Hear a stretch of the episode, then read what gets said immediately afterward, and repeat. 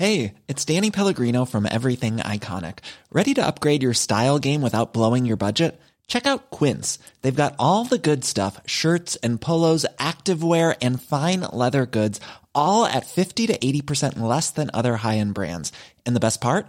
They're all about safe, ethical, and responsible manufacturing. Get that luxury vibe without the luxury price tag. Hit up quince.com slash upgrade for free shipping and 365 day returns on your next order. That's quince.com slash upgrade.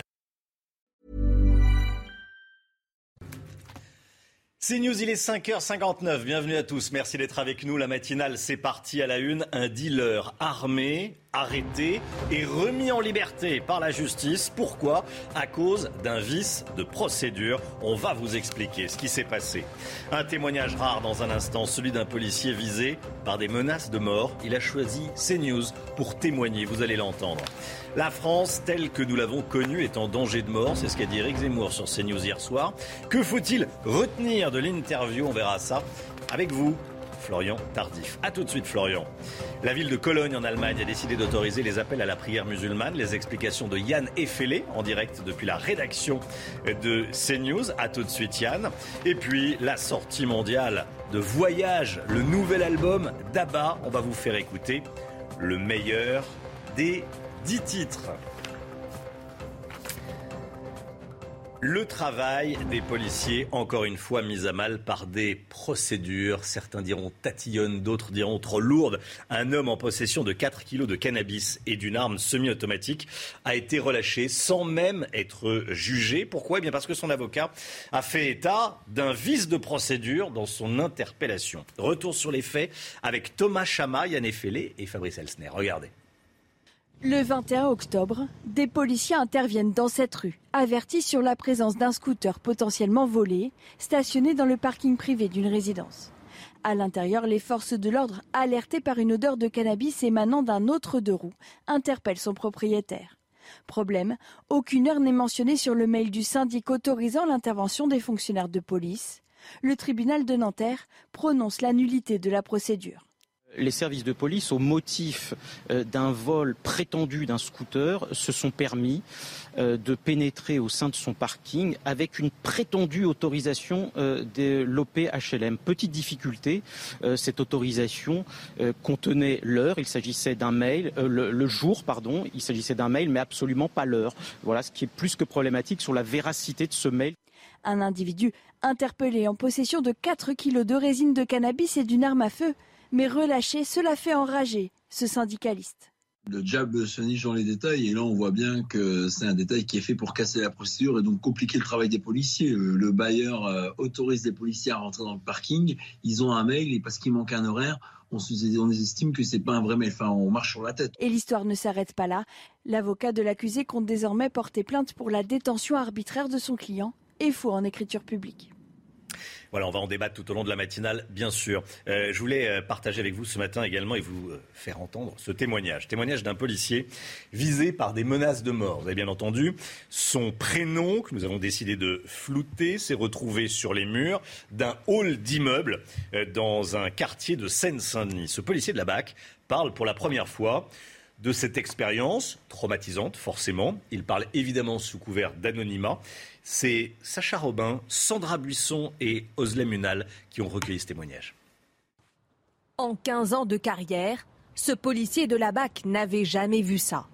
Sur ses tags anti-police découverts à Montfermeil, en Seine-Saint-Denis, sa tête est mise à prix 10 000 euros.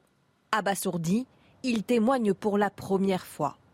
Moi, je dirais que c'est de leur part, euh, pour commencer, un aveu de faiblesse, euh, parce que S'ils n'arrivent pas à nous atteindre physiquement, euh, ils vont tenter euh, des intimidations, euh, comme ils font sur les murs, là, en tag. On t'attend au tournant, peut-on notamment lire sur les murs? Pas de quoi l'intimider, bien au contraire, cela renforce sa détermination.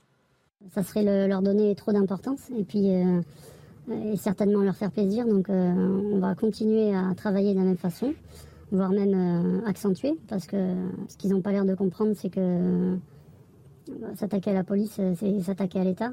Néanmoins, il aimerait être plus soutenu.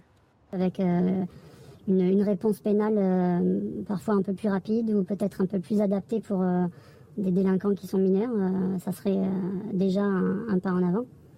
Menaces, insultes, intimidations. Il dénonce une montée en puissance de la haine anti-police. Voilà, et on sera avec un représentant euh, de la police du, 93, un représentant syndical euh, à 7h50. Soyez là. Une nouvelle preuve que les huit mois de prison avec sursis dont a écopé un membre du groupe de rap lyonnais, les Dalton, euh, n'ont pas produit leurs effets. Hier soir, ils ont envahi la pelouse du groupe Ama Stadium en plein match de l'Olympique lyonnais. Les deux hommes vêtus de jaune et noir ont été interpellés sous les sifflets des supporters lyonnais. Le club pourrait être sanctionné par l'UEFA suite à ces incidents qui ont euh, obligé les organisateurs à arrêter la partie depuis plusieurs jours. Le collectif de rap multiplie les rodéos urbains en plein centre euh, de Lyon. Voilà, on en a parlé. L'un des membres a été euh, condamné cette semaine à seulement 8 mois de prison avec sursis. Donc il est libre. Donc tout ça euh, peut continuer tranquillement. La France, telle que nous l'avons connue, est en danger de mort. Éric Zemmour était hier soir l'invité exceptionnel de Christine Kelly dans Face à l'info. On va en parler avec vous dans un instant, Florian Tardif. Tout d'abord, tout ce qu'il faut retenir sur ce qu'il a dit. Il s'est livré sur sa notoriété, sur ses ambitions, sur ses craintes sur certaines mesures qu'il entendrait, qu'il aimerait voir mises en œuvre euh, en France. Yann Effelé. Éric Zemmour, Éric Zemmour, bonsoir. Pour son retour aux côtés de Christine Kelly, Éric Zemmour fait un point d'étape sur son début de campagne, où il s'est imposé au centre du débat public. J'ai gagné cette première bataille-là, vous avez raison. C'est-à-dire que, vous savez, je disais toujours, vous vous souvenez, je suis sûr, je disais toujours, euh, celui qui gagne la présidentielle, c'est celui qui impose la question à laquelle il a une réponse. Mis en confiance par sa percée dans les sondages, aujourd'hui crédité jusqu'à 17%, l'ancien chroniqueur entend attirer à lui tous les électeurs, y compris les militants du RN et les femmes. J'aime les gens du Front National, les militants, les électeurs évidemment, mais les militants. Je, ne, je ne compte pas enlever le moindre droit aux femmes, au contraire. je pense que c'est moi qui protège le mieux les femmes. Interrogé sur ces petites phrases et les images qui ont suscité des polémiques, Éric Zemmour plaide la décompression. Je revendique le droit aussi à la plaisanterie, à la gaminerie. On a le droit aussi de plaisanter, de rigoler un peu, de se détendre. Vous savez, c'est, c'est, pas facile. Tout en ne laissant planer aucun doute hier soir, il n'a pas encore confirmé sa candidature à l'élection présidentielle. Alors, Florian Tardif, il y a peu de doutes euh, concernant ses, intentions pour 2022. Hein. Oui, d'autant plus qu'hier, il a ajouté une pièce supplémentaire à son puzzle présidentiel un programme. Pour la première fois, il a défini ses trois priorités qui sont la lutte contre l'immigration, l'instruction et la réindustrialisation. Sur ce dernier thème, il propose de recréer un puissant ministère de l'Industrie, consacré à l'horizon 2027 l'équivalent de 3% du PIB dans la recherche et le développement, ou encore réduire drastiquement les impôts de production. Autant de propositions d'un candidat à la présidentielle qui promeut à présent, euh, qu'il promeut à présent sur les réseaux sociaux, puisque euh, ces dernières figurent, vous le voyez euh, s'afficher sur votre écran, sur son compte officiel Twitter. L'officialisation de sa candidature n'est en somme plus qu'une formalité. D'ailleurs, selon les informations de notre service politique, cela devrait intervenir très prochainement. Florian Tardif, merci Florian. Il est 6h07 en Allemagne. La ville de Cologne autorise l'appel à la prière publique dans les mosquées. La ville de Cologne compte 1 million d'habitants, dont 120 000 musulmans. La maire de, la ville justifie cette euh, décision sur Twitter en parlant de liberté religieuse. Yann Effelé en direct de la rédaction de, CNews. On connaît les, appels et les modalités de ces appels à la prière? Oui, c'est une expérimentation qui a été autorisée pour les deux prochaines années. La ville compte 45 mosquées et toutes ne seront pas nécessairement concernées. Voici les conditions. Il faudra obtenir une autorisation préalable de la mairie et pour celles qui obtiendraient cette autorisation, l'appel à la prière ne devra pas durer plus de 5 minutes sur les 5 prières quotidiennes. Seul l'appel de midi pourra se faire par des haut-parleurs et puis un seul un seuil de décibels maximal a été fixé par les autorités. Il faut dire que ça n'est pas nouveau en Allemagne. Dans les années 80, il y avait déjà des appels à la prière à Cologne et puis dans d'autres villes du pays, euh, c'est déjà autorisé. L'Allemagne est un pays en fait où la conception, euh, le concept de liberté religieuse s'entend euh, différemment qu'en France. Et dans la classe politique, cette nouvelle a fait peu de débats autant à gauche qu'à droite. En fait, seule l'AFD, qui est l'extrême droite allemande, a montré son hostilité au projet. Yann Effelé, merci beaucoup Yann. Un TER qui percute un groupe de migrants faisant un mort et un blessé grave. C'était hier en, fin de journée à Calais, hein, Barbara. le conducteur euh, du train sous le choc a été pris en charge par les pompiers. Le parquet a ouvert une enquête pour homicide involontaire. Franck Terzin, vice-président chargé de la mobilité des transports, revient sur les faits. Écoutez. Un train est arrivé, un TER transportant donc 17 euh, voyageurs et a heurté euh, ce groupe de, migrants parce qu'il faisait nuit et qu'il pleuvait aussi beaucoup et la visibilité pour le conducteur était euh, euh, très réduite. D'ailleurs, si j'ai une pensée pour les migrants, le migrant qui a été tué et ceux qui ont été blessés, j'ai aussi une pensée pour le conducteur de train, pour qui psychologiquement c'est un, choc énorme que de heurter comme ça des gens sur la voie. Voilà un drame. Euh, le professeur Didier Raoult, entendu ce matin par la chambre disciplinaire de l'Ordre des médecins à Bordeaux, Barbara. Hein. L'organisme se penche sur deux plaintes déposées contre lui pour des entorses au code de déontologie, des plaintes liées notamment à la promotion de l'hydroxychloroquine comme traitement contre le Covid-19. La décision de le sanctionner ou non devrait être connue entre 15 jours et 8 semaines après l'audience. Si on ne fait rien, il y aura 500 000 morts de plus du Covid au cours des quatre prochains mois.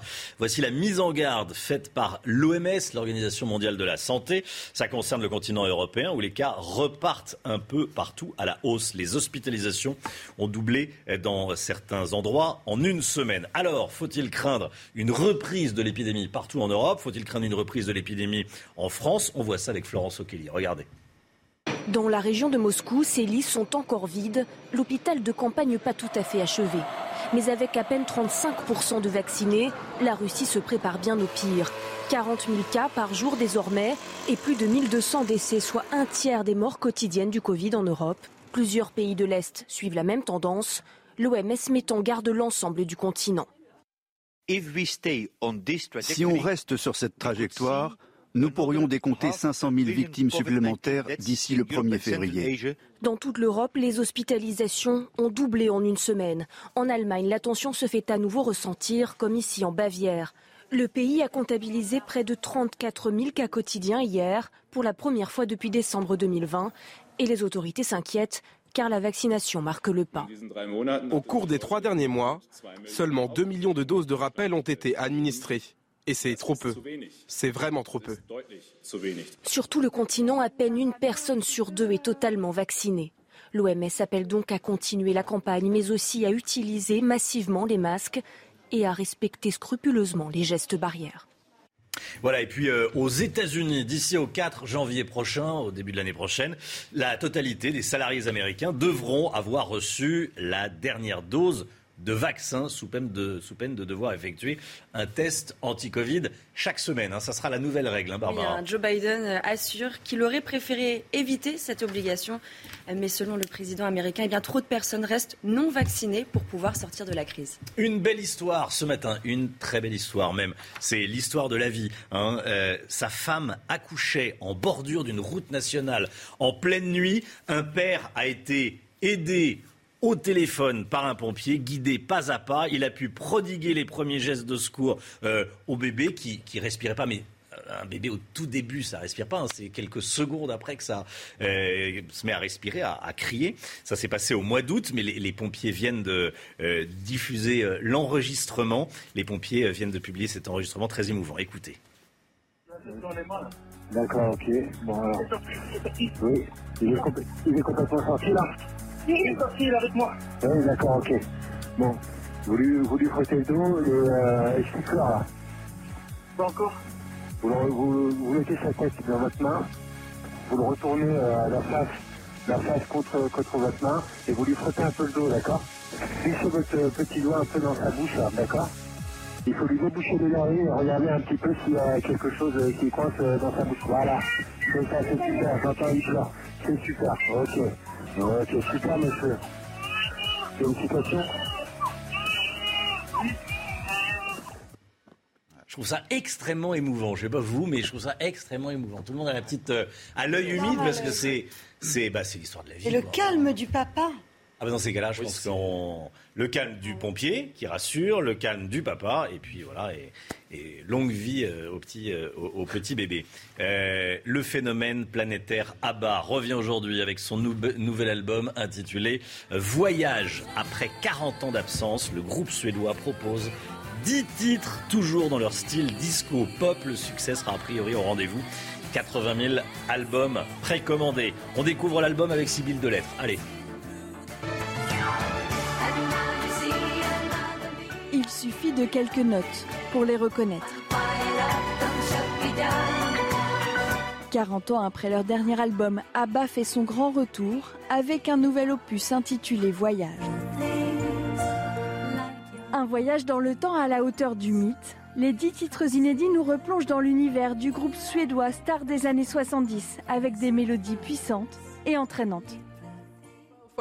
Pour moi, ça n'était pas vraiment une attente. Je ne pensais tout simplement pas que j'aurais l'occasion d'écouter un nouvel album d'ABBA, donc c'était vraiment une expérience merveilleuse pour moi. Uh,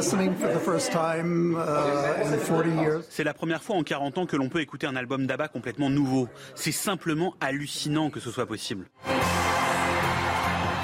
Et pas question de jouer les papis du disco. Pour leur grand retour sur scène prévu en mai prochain, Agneta, Benny, Björn et Frida apparaîtront sur scène sous forme d'hologramme, un show futuriste pour prolonger encore un peu plus la légende. C'est News, 6h15. On aime bien. Bah, Eric de Ritmaten, vous étiez en train de commenter. Bah, c'est ma génération. Oui. Ah, c'est la génération euh, Loving You, comme on dit. ça, c'est une chanson de, Michel Sardou. Mais euh, oui, ah bah, c'est toute une Monnaie, génération. monnaie. Hein, pour eux, je pense que quand même derrière le titre Monnaie, monnaie qui doit compter. Hein. Oui, monnaie, monnaie, On va regarder l'album Voyage. Voilà, c'est la, c'est la pochette de l'album. C'est vrai que de moins en moins de gens achètent l'album euh, physique, quoi. Hein. Quoi qu'il le vinyle revient. Hein. Oui, c'est vrai. Voilà, Don't Shut Me Down, c'est l'un des titres de ce nouvel album d'Abba qui s'appelle euh, Voyage. Allez, les vignobles français, c'est compliqué pour le vin français. On en parle tout de suite avec Eric de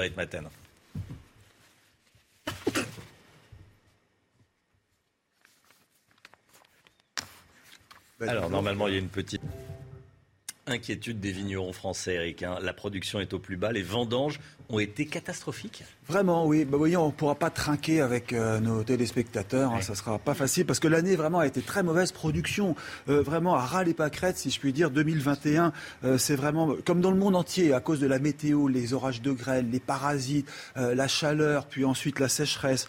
Alors, la France, surtout, le problème, c'est qu'elle a été rétrogradée troisième producteur mondial. Et c'est le pays qui a le plus souffert en quantité. des baisses en quantité, en nombre d'hectolitres. 34 millions d'hectolitres. On n'a jamais vu ça depuis 1957. Donc c'est moins 27%. Et si vous regardez, euh, l'Espagne est à moins 14 et l'Italie à moins 9. Et donc la France se retrouve numéro 3. Alors j'ai regardé 1957 parce qu'on donne toujours des chiffres comme ça. Et ben c'est parce que cette année-là, il a fait extrêmement euh, froid en France en mai 1957, moins 5 degrés mmh. à Nevers par exemple. Hein, je vais prendre la casquette d'Alexandra. Et donc alors cette année, ça sera un mauvais millésime, ça c'est sûr. Il y aura, alors il sera peut-être bon, hein, mais en tout cas très peu de vin. C'est ce que dit en tout cas l'OIV, qui est l'organisation internationale de la vigne et du les, prix pourraient augmenter. Et alors justement, s'il est bon et qu'il y en a moins. Vous avez tout à fait raison. et là donc, euh, les prévisions ne sont pas encore faites, mais c'est sûr que vous savez qu'il y a des enchères, il y a des prix comme à la bourse, hein, le, prix des, des, vins qui va monter. Et on le voit, on le voit déjà avec le Chablis qui est un vin qui devient de plus en plus rare. Le Chablis, on a trouvé autour de 15 euros la bouteille. Maintenant, on est euh, à 20, 25, voire 30 euros. C'est très simple à voir. Hein. Il y a encore 5 ans, on trouvait des bouteilles à 15 euros. Donc c'est vrai, là encore, conséquence pour le pouvoir d'achat. Ça veut dire qu'on boira moins, mais mieux et plus cher. C'est News, il est 6h18. Restez bien avec nous. Dans un instant, la météo avec Alexandra. Tendance météo. En un mot, Alexandra Plutôt calme, mais frais. Plutôt calme, mais frais aujourd'hui. Et puis, on ira dès le début du, journal de 6h30 dans un camp, le camp de toxicomanes de la porte de la Villette à Paris. Euh, le crack. On vous en parle souvent. On vous y emmène en caméra discrète. C'est un reportage exceptionnel de la rédaction de, CNews qu'on vous propose ce matin dans la matinale. Restez bien avec nous sur CNews. A tout de suite. CNews, 6h25, le sport et cette soirée parfaite pour les Lyonnais en Ligue Europa. Lyon a facilement dominé le Sparta Prague, 3 buts à 0, Barbara. Hein, c'est euh, Islam Slimani qui ouvre le score à l'heure de jeu en trompant le gardien tchèque. Il double même la mise quelques minutes plus tard, enfin dans le temps additionnel. Toko et Kambi enfoncent le clou avec cette victoire. L'OL assure sa qualification pour les huitièmes de finale. Soirée en demi-teinte en revanche pour Marseille, un qui a fait match nul contre la Lazio. Score final, deux buts partout. Oui, hein, les Phocéens avaient pourtant ouvert le score sur un, un penalty euh, transformé de Milik avant de se faire surprendre à deux reprises par les Italiens. En fin de match, Dimitri Payet ramène l'OM à égalité, mais avec ce nul, eh bien Marseille est troisième de son groupe. Et puis, on va regarder le. Ah non, on ne regarde pas le but. Bon. Euh, je croyais qu'on allait regarder le but jusqu'à la fin. Bon, le patron, c'est Gaston. Hein. Le patron, c'est Hugo Gaston au Masters 1000 de Paris-Bercy. Hein. Euh, Hugo Gaston, à l'information de la nuit, dans une ambiance magnifique, le jeune Français est venu à bout de Carlos Alcazar en huitième de finale, 6-4, 7-5. Il était pourtant mené 5-0 dans la deuxième manche. Hugo Gaston défiera en quart de finale Daniel Medvedev, qui n'est pas n'importe qui, numéro 2 mondial.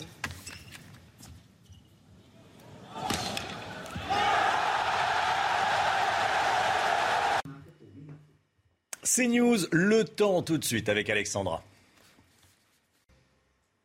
Alexandra, vous nous emmenez en Bretagne ce matin. Hein. oui, on prend la direction de Ploesca dans le Finistère où les conditions météo vont rester globalement assez agréables aujourd'hui. Un petit peu à l'image d'hier, vous le voyez sur les images, avec localement quelques cumulus, alternance de nuages et d'éclaircies. En moyenne 12 degrés cet après-midi en Bretagne, température à peu près conforme au normal de saison. Alors ce matin, on retrouve un temps assez nuageux, assez brumeux, toujours des brouillards hein, principalement entre le sud-ouest et euh, le nord-est du pays, avec localement euh, quelques averses en allant vers la Bourgogne, la Franche-Comté ou encore au pied des Pyrénées. Vous aurez d'ailleurs de la neige en montagne au-delà de 1800 mètres d'altitude, plein soleil autour du golfe du Lion, avec néanmoins le maintien du Mistral et la Tramontane qui souffle modérément, mais on a quand même de bonnes rafales de l'ordre de 50 à 70 km par heure et du mauvais temps aussi sur le nord de la Corse. Dans l'après-midi, amélioration avec toujours du beau temps sur la façade ouest du pays, toujours cette alternance de nuages et d'éclaircies entre le Pays basque, les régions centrales ou encore en allant vers le nord-est ou encore euh, pour les Ardennes. On retrouve de belles éclaircies près des côtes de la Manche. Si vous êtes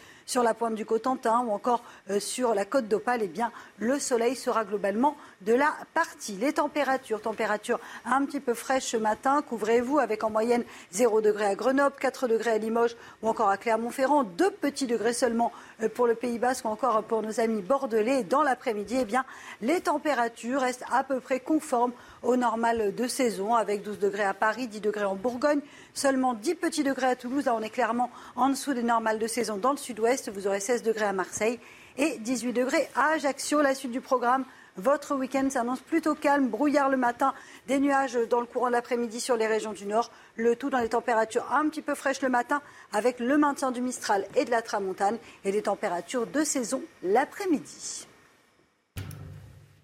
C'est News, il est 6h29. Bienvenue à tous. Merci d'être avec nous. Toute l'équipe de la matinale est là, évidemment, comme tous les matins, avec Barbara Durand, Florian Tardif, Eric de Ritmaten et Alexandra Blanc. À la une ce matin, ce reportage CNews exceptionnel que vous allez voir dans, quelques instants. La rédaction de CNews a pu se rendre à l'intérieur du camp de toxicomanes de la Porte de la Villette à Paris. C'est édifiant, vous allez le voir. On sera ensuite avec un élu local, les Républicains, Rudolf Granier. A tout de suite, Rudolf Granier. Éric Zemmour veut rassembler les électeurs du Rassemblement national. Il l'a dit hier soir sur CNews, consciente du danger pour elle. Marine Le Pen lance une grande opération communication aujourd'hui. Tous les détails, toutes les informations avec vous, Florian Tardif. A tout de suite, Florian. Un nouveau bras d'honneur, il n'y a pas d'autre mot, des rappeurs lyonnais. Après les rodéos urbains, ils ont envahi la pelouse du groupe Ama Stadium en plein match de l'OL. La condamnation de l'un d'entre eux à 8 mois de prison avec sursis cette semaine n'a, comme on pouvait s'y attendre, pas suffi pour calmer leurs ardeurs. Des voitures de luxe, des grands vins, des sacs à main de grandes marques, la vente aux enchères des biens ayant appartenu à des délinquants a lieu aujourd'hui. Vous savez, on vous en parlait dès lundi. On va vous y emmener. Et puis, euh, le manque de médecins et de personnel soignant dans les hôpitaux en France. Résultat, les services d'urgence doivent fermer temporairement. On est allé à Laval où la situation est préoccupante. Depuis environ six semaines, le square de la Villette au nord de Paris est occupé par une soixantaine de toxicomanes. L'endroit est vite devenu le lieu de tous les trafics. Insécurité, insalubrité, de nombreux riverains et commerçants, bien sûr, exigent leur expulsion. Reportage exceptionnel de la rédaction de CNews en caméra discrète. Regardez. Claire et Stéphanie habitent Aubervilliers. Elles font partie des rares personnes à s'aventurer dans le square de la Villette, désormais occupé par des toxicomanes. Nous avons profité d'une distribution de vêtements et de café pour les accompagner. Ça, c'est du 38, je crois. Ah, Depuis leur départ du Jardin des Halles il y a un mois et demi, une soixantaine de consommateurs de crack vivent ici. Alcool, cigarettes, canettes de soda et crack, tout se vend et se consomme sur place. Nous engageons le dialogue. La plupart ont le même parcours. Un accident de la vie et la descente aux enfers avec le crack. Cet homme en consomme depuis 11 ans. Et comment vous êtes arrivé là-dedans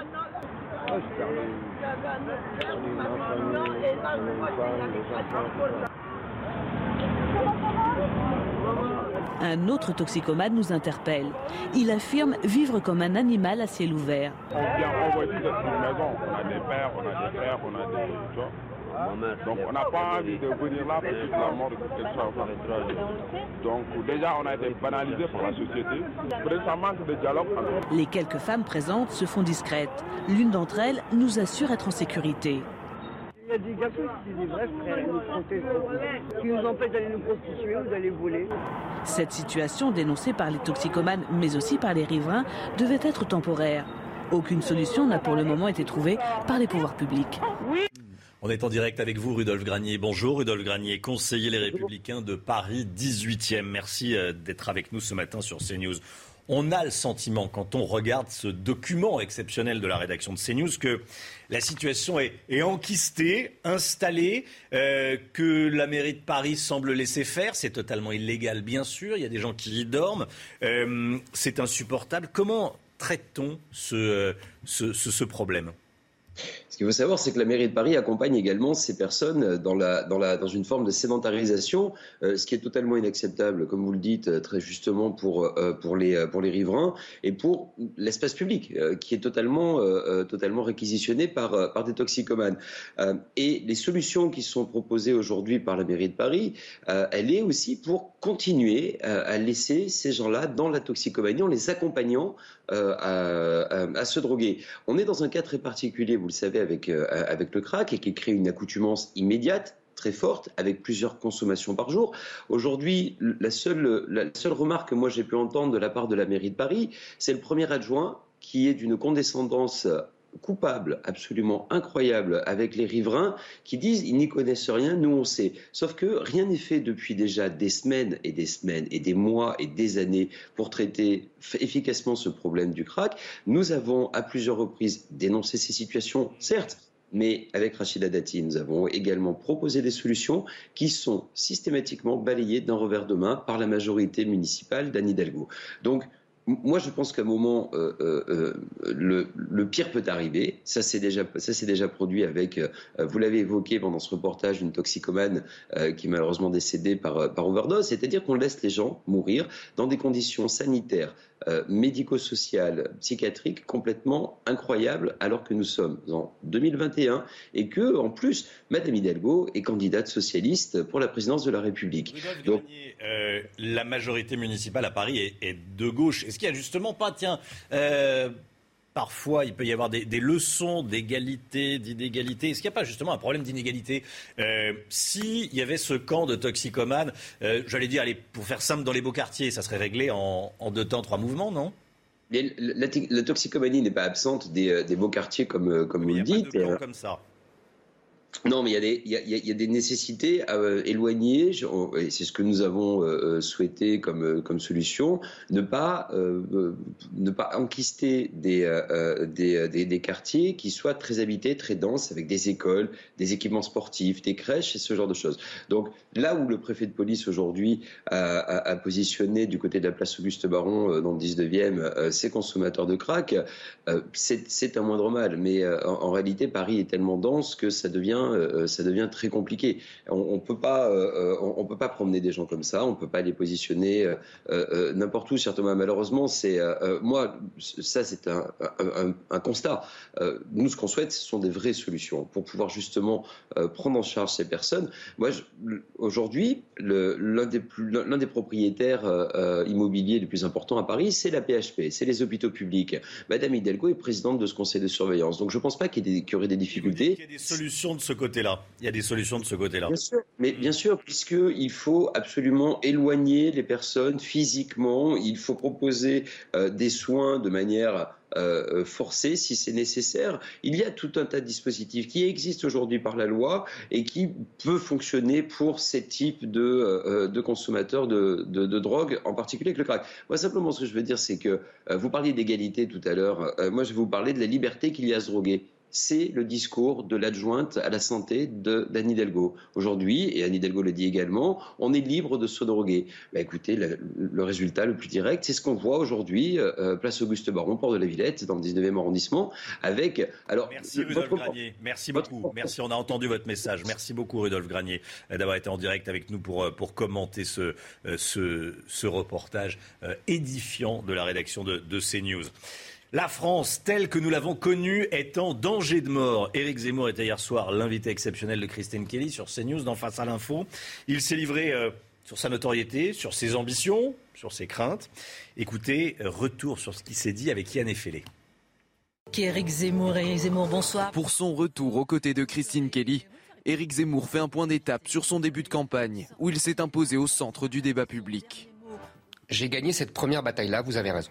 C'est-à-dire que, vous savez, je disais toujours, vous vous souvenez, je suis sûr, je disais toujours, euh, celui qui gagne la présidentielle, c'est celui qui impose la question à laquelle il a une réponse. Mis en confiance par sa percée dans les sondages, aujourd'hui crédité jusqu'à 17%, l'ancien chroniqueur entend attirer à lui tous les électeurs, y compris les militants du RN et les femmes. J'aime les gens du Front National, les militants les électeurs évidemment, mais les militants. Je, ne, je ne compte pas enlever le moindre droit aux femmes. Au contraire, c'est, je pense que c'est moi qui protège le mieux les femmes. Interrogé sur ces petites phrases et les images qui ont suscité des polémiques, Éric Zemmour plaide la décompression. Je revendique le droit aussi à la plaisanterie, à la gaminerie. On a le droit aussi de plaisanter, de rigoler un peu, de se détendre. Vous savez, c'est, c'est, c'est pas facile tout en ne laissant planer aucun doute hier soir. Il n'a pas encore confirmé sa candidature à l'élection présidentielle. Alors, menacé par la dynamique Zemmour dans les sondages, Marine Le Pen tente de reprendre la main dans cette campagne pour 2022. Euh, Selon nos informations, le RN lance aujourd'hui une grande campagne de communication. Florian Tardif avec nous. Que cherche Marine Le Pen avec cette opération? Expliquez-nous. Eh bien, Marine Le Pen recentre sa campagne sur euh, deux sujets, le pouvoir d'achat et la lutte contre l'immigration. Selon nos informations, le Rassemblement national va envoyer à partir d'aujourd'hui deux tracts tirés à 500 000 exemplaires chacun à ces fédérations présentes dans chacun euh, des départements de la France métropolitaine. Deux tracts, deux slogans, rendre aux Français leur argent et rendre aux Français leur pays. Ces tracts, toujours selon nos informations, seront largement distribués à la, à la population lors d'une première journée d'action nationale le 20 novembre, puis d'une seconde début décembre. Pour répondre concrètement à votre question, euh, premièrement, que cherche Marine Le Pen? Premièrement, à arrêter l'opération euh, siphonnage d'Éric Zemmour en revenant aux fondamentaux, la lutte euh, contre l'immigration. Deuxièmement, occuper l'espace médiatique euh, fin novembre, début décembre, lorsque les républicains auront à choisir leur candidat. Et troisièmement, continuer à jouer le match avec Emmanuel Macron sur le thème du pouvoir d'achat, puisque la majorité a lancé récemment une grande campagne communication, plus 5 ans sur ce sujet avec Emmanuel Macron. Merci Florian. Une nouvelle preuve que les huit mois de prison avec sursis dont a écopé un membre du euh, groupe de rap lyonnais les Dalton n'a pas produit ses effets. Hier soir, ils ont envahi la pelouse du Groupama Stadium. En plein match, en plein match de euh, l'Olympique lyonnais. Deux hommes vêtus de jaune et noir ont été interpellés sous les sifflets des supporters. Le club pourrait être sanctionné par l'UEFA, cerise sur le gâteau, suite à ces incidents. Euh, depuis plusieurs jours, le collectif de rap multiplie les bras d'honneur multiplient les rodéos urbains en plein centre de Lyon. Encore un refus d'obtempérer qui tourne mal. Un policier a été percuté volontairement par un motard, hein, Barbara. ça s'est passé euh, à Firminy, dans, le, dans la Loire, ce jeudi. L'auteur des faits a été placé en garde à vue. Dans sa fuite, il a laissé euh, son deux roues et un sac contenant du cannabis. Le policier euh, souffre actuellement d'une grave blessure à la jambe, mais son pronostic vital n'est plus engagé.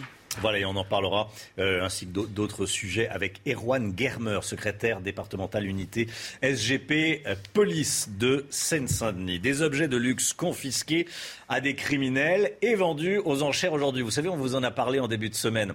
Les voitures sont magnifiques, les sacs sont beaux, les vins sont bons. Euh, diamants, Lamborghini, Grand Cru. Au total, 310 lots saisis dans le cadre de procédures pénales pour blanchiment d'argent ou trafic de drogue. Voilà, on ne cite pas de marque, mais enfin, enfin sauf, la, sauf la voiture jaune, c'est quand même difficile de ne pas citer la marque. Euh, explication, et, on va vous montrer tout ce qui est à vendre aujourd'hui avec Mario Bazac. Des sacs de grandes marques saisis chez un trafiquant de drogue, des voitures de luxe confisquées dans le cadre d'escroqueries à la taxe carbone, des montres de maître horloger, plus de 300 lots d'objets de valeur acquis illégalement par des délinquants et saisis par la justice sont mis aux enchères. Si vous vendez un kilo de drogue et que vous récupérez 30 000 euros, quel est le meilleur vecteur de blanchiment que d'acheter euh, une montre qui a euh, la même valeur? Vous aurez une facture en bonne et due forme et vous aurez euh, blanchi votre produit criminel et c'est ce qu'on retrouve aujourd'hui. Les mises à prix vont de 30 euros pour un vélo à 150 000 euros pour cette Lamborghini. Aujourd'hui, la confiscation de biens est devenue un instrument de lutte contre la délinquance du quotidien c'est pas la prison ou la confiscation. Ça peut être pour la petite délinquance, pas de prison, une confiscation. Les rodéos urbains, par exemple, la délinquance de basse intensité. Pour la grande criminalité, ça peut être emprisonnement et confiscation. Ça n'est pas alternatif, pas du tout. Il ferait beau voir quand même que quelqu'un, lorsqu'il a purgé sa peine de prison, sorte et monte dans un de ses véhicules de luxe qu'il a mal acquis. La somme récoltée lors de la vente sera reversée au budget de l'État ou à des programmes spécifiques, par exemple pour lutter contre le proxénétisme ou l'addiction aux stupéfiants.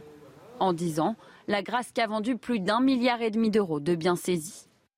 Voilà, plusieurs millions d'euros vont être euh, récupérés. Et parfois même, les, policiers gardent les voitures de sport ou les gros 4x4, les puissants 4x4, comme on dit, euh, pour, euh, pour s'en servir pour eux, pour arrêter ou euh, des, enquêtes. Euh, c'est une conséquence du manque d'effectifs dans les hôpitaux français. Et je sais que ça vous, ça vous inquiète. Euh, les urgences de Laval, par exemple, la petite ville de, Laval, contraintes de fermer quatre nuits cette semaine, hein, Barbara Oui, hein, une cellule reste tout de même mobilisable pour les cas les plus graves. Pour en tout cas ce qui ne l'est pas, ils seront redirigés vers d'autres hôpitaux comme ceux de Mayenne ou Château-Gontier. Les précisions avec Thomas Chama. Quatre nuits de fermeture en une semaine, une première historique pour les urgences de Laval. Confronté à une pénurie de médecins, l'hôpital mayennais ne peut plus faire face aux 35 000 patients annuels, redirigés vers les deux autres hôpitaux du département. C'est évident que toute fermeture d'urgence euh, engage euh, euh, la vie des patients. Ça m'inquiète, c'est, enfin, je vous cache pas que j'en ai pleuré le premier soir où on a fermé. C'est un crève-cœur, c'est un sentiment d'échec. À Laval, 10 médecins manquent à l'appel pour faire fonctionner normalement les urgences de l'hôpital public, de moins en moins attirantes pour les professionnels de santé. On voit bien que les médecins hospitaliers ne bénéficient pas de toutes les, tous les avantages et les aides incitatives que peuvent avoir des médecins libéraux. Euh, voilà, on voit bien qu'il y a beaucoup de médecins urgentistes qui s'en vont dans des centres de santé euh, euh, de soins non programmés. Pour venir à bout de cette pénurie, le personnel médical de Laval en appelle à l'État pour contraindre les nouveaux médecins à s'installer dans les déserts médicaux. Voilà, et l'hôpital de Laval n'est pas le seul hein, concerné par ces fermetures. Les urgences de Givors, euh, dans le Rhône, ferment la nuit jusqu'à la fin du mois. Les urgences de l'hôpital du J à Saint-Chamond, dans la Loire, par exemple, seront ouvertes uniquement de 9h à 19h jusqu'à la fin de l'année.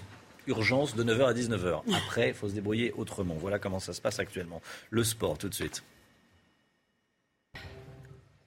C'est News 6h45, 7h moins le quart, soirée parfaite pour les Lyonnais en Ligue Europa. Hier soir, Lyon a facilement dominé le Spartak Prague 3 buts à 0. Oui, c'est Islam Slimani qui ouvre le score à l'heure de jeu en trompant le gardien tchèque. Vous allez le voir, il double la mise quelques minutes plus tard 2-0 pour Lyon. Dans le temps additionnel, eh bien Toko et Kambi enfonce le clou avec cette victoire. L'OL assure sa qualification pour les huitièmes de finale. Soirée euh, cependant en demi-teinte pour les Marseillais puisqu'ils ont fait match nul contre la Lazio. Score final, deux buts partout. Les Phocéens ont ouvert le score sur, vous venez de le voir, ce pénalty transformé de Milik avant de se faire surprendre à deux reprises par les Italiens. En fin de match, Dimitri Payet va tout faire. Il ramène l'OM à égalité, mais ça ne suffit pas avec ce nul. Marseille est troisième de son groupe.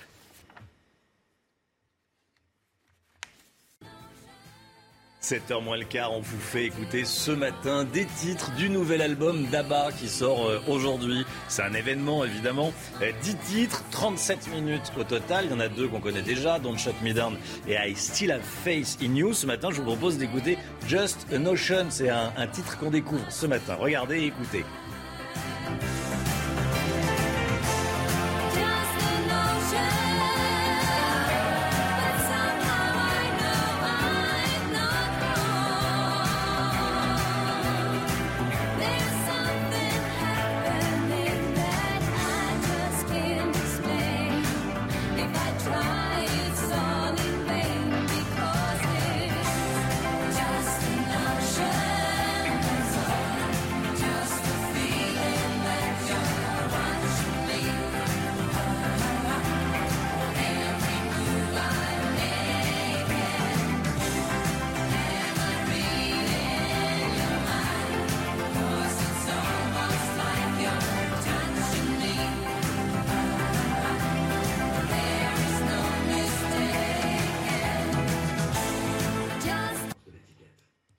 News, 6h47. Dans un instant, l'édito politique.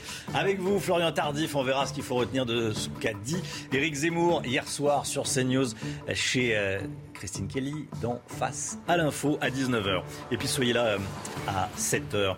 Vice de procédure. À cause d'un vice de procédure, un dealer armé arrêté a été libéré par la justice. On vous raconte cette histoire. Restez bien avec nous. À tout de suite. 6h54, l'édito politique. Florian Tardif, vous souhaitez revenir ce matin sur le retour euh, hier soir d'Éric Zemmour sur le plateau de Christine Kelly sur CNews, plus d'un mois et demi après son départ. Oui, depuis près de deux mois, Éric Zemmour sature l'espace médiatique, invité sur tous les plateaux, ou presque chaque journaliste espérant décrocher le scoop d'une déclaration de candidature en vain. Et malgré l'emballement de la machine médiatique autour de cette candidature putative à la présidentielle, l'essayiste assure ne pas être pris de vertige entre son départ de face à l'info et aujourd'hui, ce qui a changé, ce n'est pas lui, ce sont les autres, le regard des autres. Aujourd'hui, l'essayiste estime, compte tenu de l'engouement qu'il suscite lors de chacun de ses déplacements, dans le cadre de sa tournée promotionnelle ou plutôt euh, du début de sa campagne présidentielle, j'en parlerai dans un instant, l'essayiste estime qu'il redonne de l'espoir à des gens désespérés, je cite, des gens désespérés à qui il a su apporter des réponses aux questions qui, selon lui, les préoccupent actuellement. Écoutez.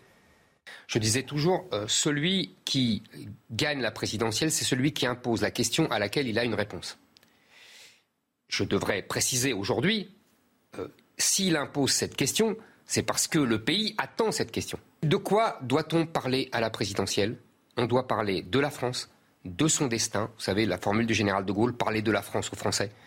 Euh, on doit parler de la France, de son destin, et moi, j'ajoute, de, ce qu'elle est en danger de mort. Et ce que dit Eric Zemmour, c'est que c'est parce que la France, euh, telle qu'on l'a connue, dit-il, est en danger de mort, qu'il assume de tenir des propos chocs.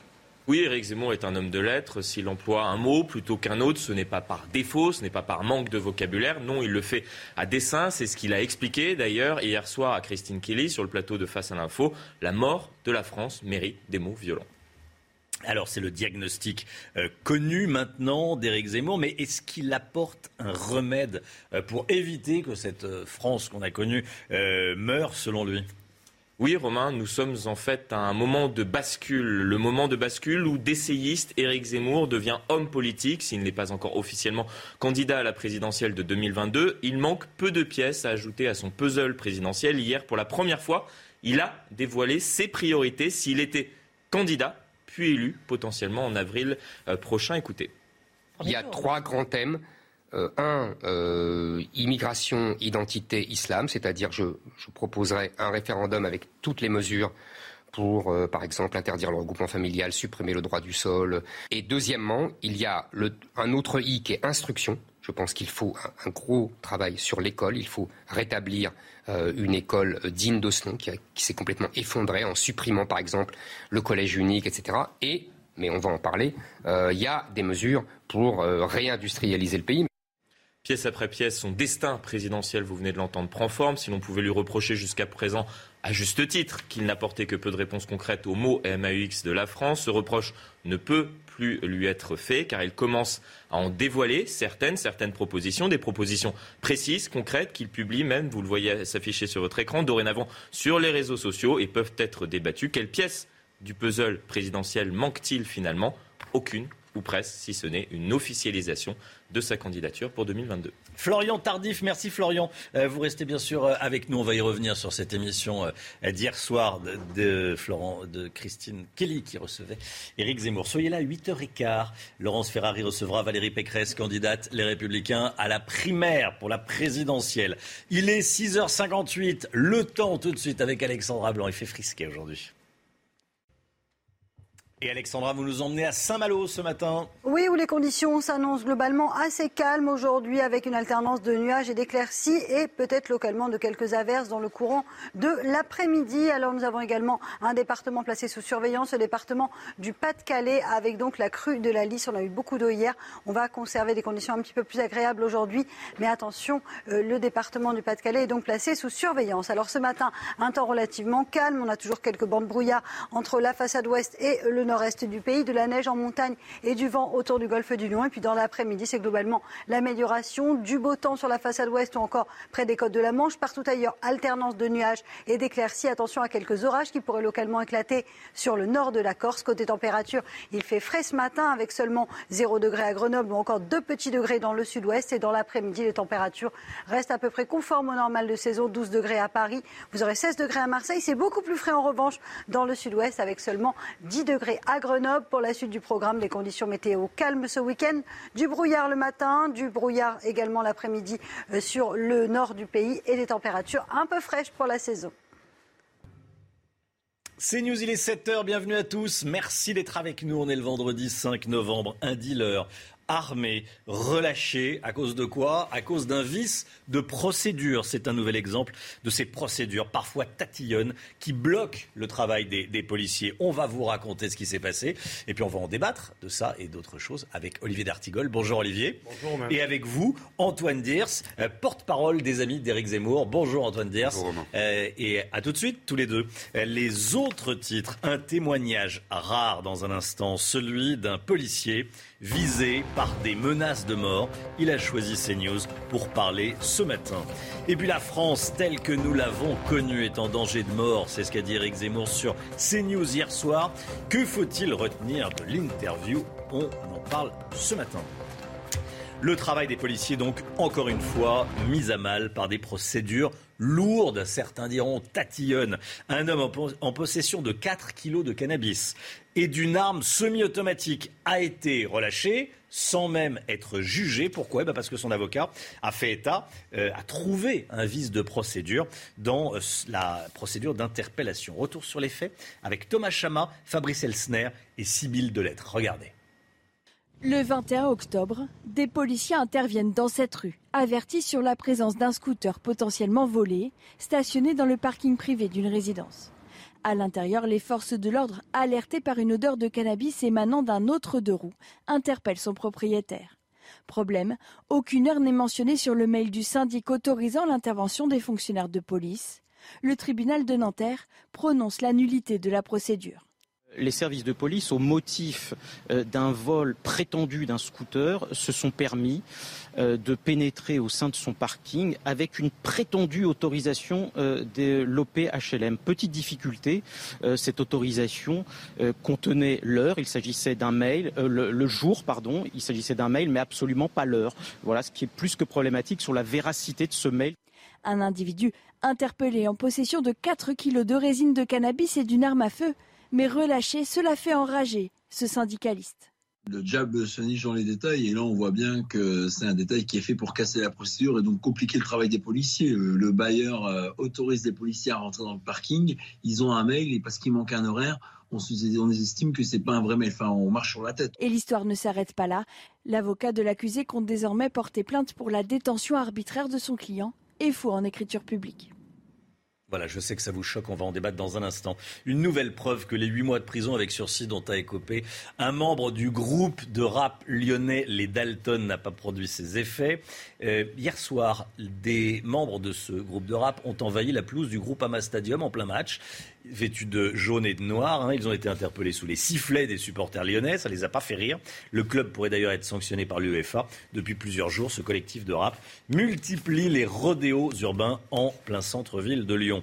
Le professeur Raoult, entendu ce matin par la chambre disciplinaire du Conseil de l'ordre des médecins à Bordeaux, l'organisme se penche sur deux plaintes déposées contre le professeur Raoult. Barbara. Oui, des plaintes liées notamment à la promotion de l'hydroxychloroquine comme traitement contre le Covid-19. La décision de le sanctionner ou non devrait être connue entre 15 jours et 8 semaines après cette audience. Alors, au sujet de la Covid, si on fait rien, il y aura 500 000 morts de plus du Covid au cours des quatre prochains mois. C'est en tout cas ce que dit l'OMS. C'est un risque soulevé euh, par l'Organisation mondiale de la santé. Ça concerne le continent européen où le nombre de cas repart à la hausse. Écoutez ce qu'en dit le professeur Bruno Megarban.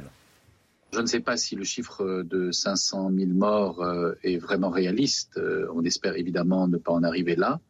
Euh, mais en tout cas, il n'est pas totalement irréaliste si nous gardions le même nombre de décès quotidiens qu'aujourd'hui, on en serait quand même, d'ici à la fin de l'hiver, aux environs de 350 000 morts.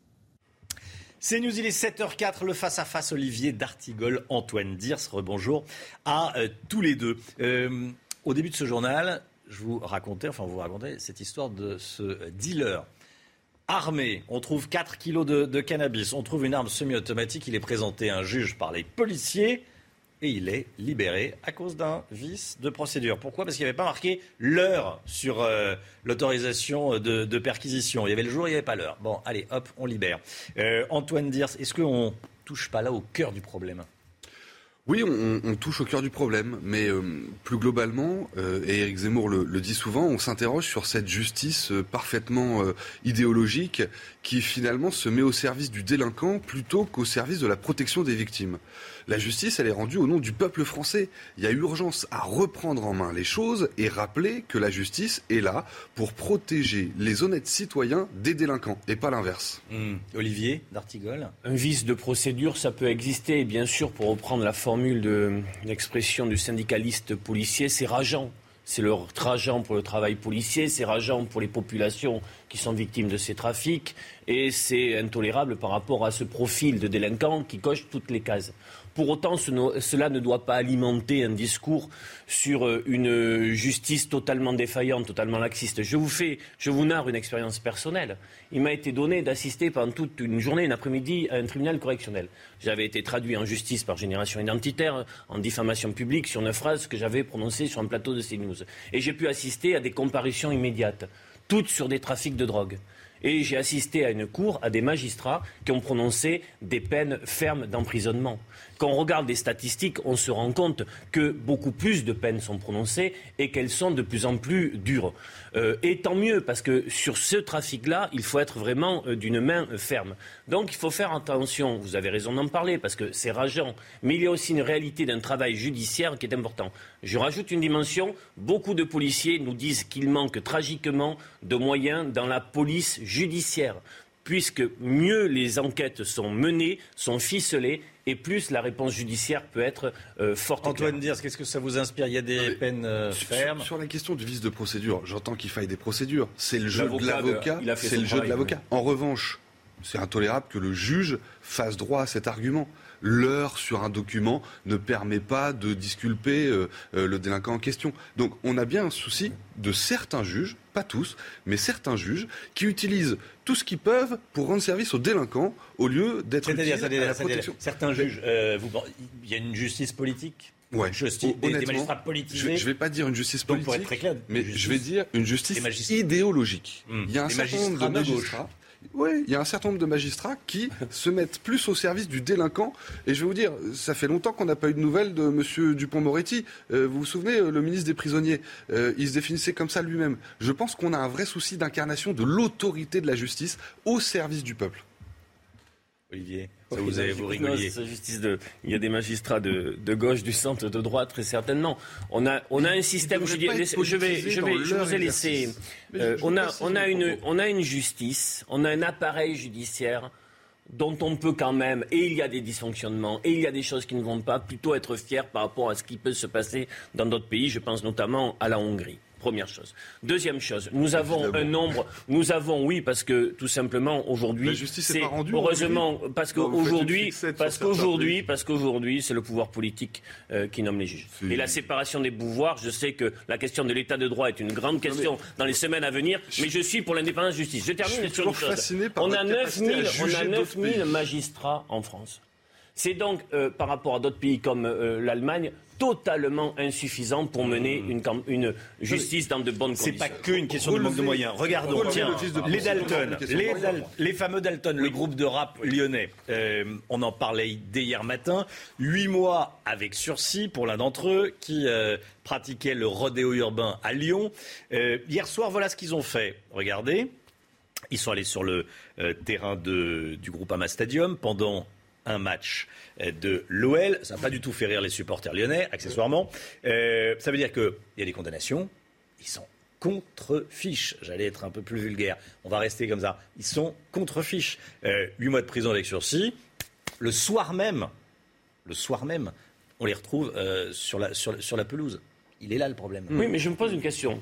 La rédaction est libre de ses choix, bien sûr, et de, de- de- de- faire le zoom sur euh, l'actualité qui lui semble la meilleure ce matin.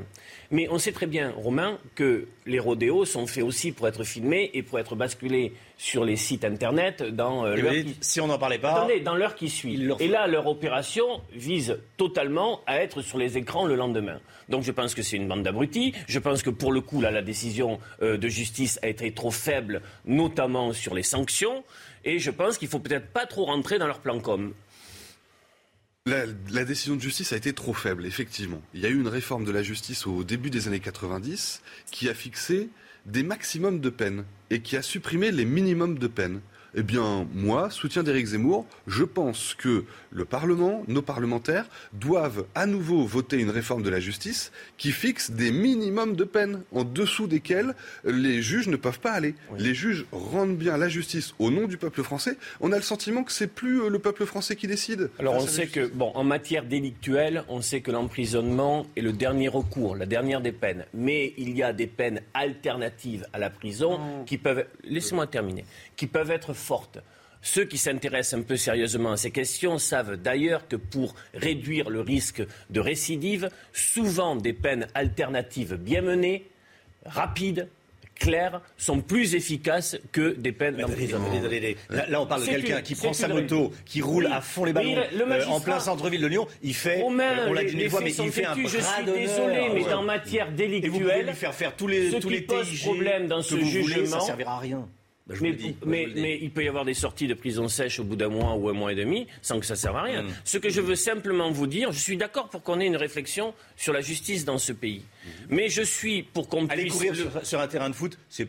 Allez, c'est pas, je vais pas dire c'est plutôt sympathique. Bon, c'est voilà. Non, mais là, je Rouler à moto, euh, Oui, bien sûr. ça peut avoir des conséquences dramatiques. Ça, ça crée une ambiance dans une ville. Je suis d'accord avec vous, on en a parlé. pourrit la vie des gens. dont Donc, personne donc veut, réfléchissons à la manière la plus efficace non, pour s'attaquer à ce là- là, problème-là. j'ai- entendu quelque chose que, que je peux pas supporter, c'est. euh, Désolé, vous, pouvez souffrir Non, du fait que j'ai euh, des propositions donc on peut en débattre. Donc, euh, vous, voulez, que je vous laisse parler Allez-y, tour de allez-y. parler. Euh, moi, les peines alternatives, dès que j'entends ça, Oui. j'entends quasiment Je bon, allez, ça va être une fausse peine. Euh, on va laisser tranquille. On doit aller en prison pour un certain nombre de choses en France. Euh, Oui, bien sûr. Alors, on doit construire des places de prison. On doit aussi libérer Mais des places aussi- avec un certain nombre de délinquants étrangers qui sont présents dans nos prisons et qui pourraient être expulsés. Euh, Mais vous devez donc, quand même réfléchir, mais la- peut-être- prison, la prison doit faire peur. La prison doit faire peur. La Mais elle ne prison fait plus peur. plus peur. Oui. La justice ne fait plus peur. Mais- Il faut rétablir l'autorité. Est-ce que vous êtes d'accord avec moi sur le fait que, bien évidemment, je ne suis pas moi un disque, je n'ai pas un discours euh, dans tous les cas. bien évidemment que dans certains cas, euh, la peine de prison euh, euh, s'impose.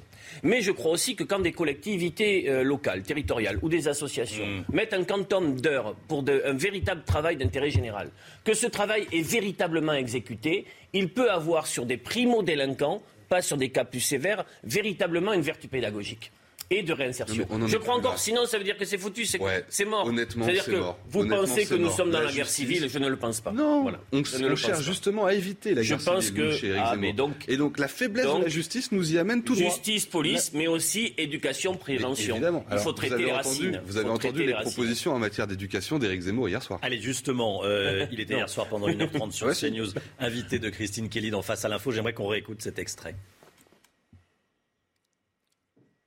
Alors on me dit juste une seconde. Ça va arriver.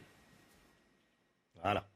Je pense que les électeurs, tous ceux qui pensent que, par exemple, les 67% de gens qui pensent que le grand remplacement va avoir lieu, tous les 63%, je crois, dans le même sondage, qui pensent que l'islam est un danger pour la France, tous ces gens-là en ont assez de se faire insulter, de se faire menacer, de se faire intimider par des professionnels de l'entourloupe comme M. Montebourg, ou euh, euh, des euh, communistes qui ont sur la conscience des centaines de milliers de morts et qui osent donner des leçons encore aujourd'hui Olivier D'Artigol. Merci Romain.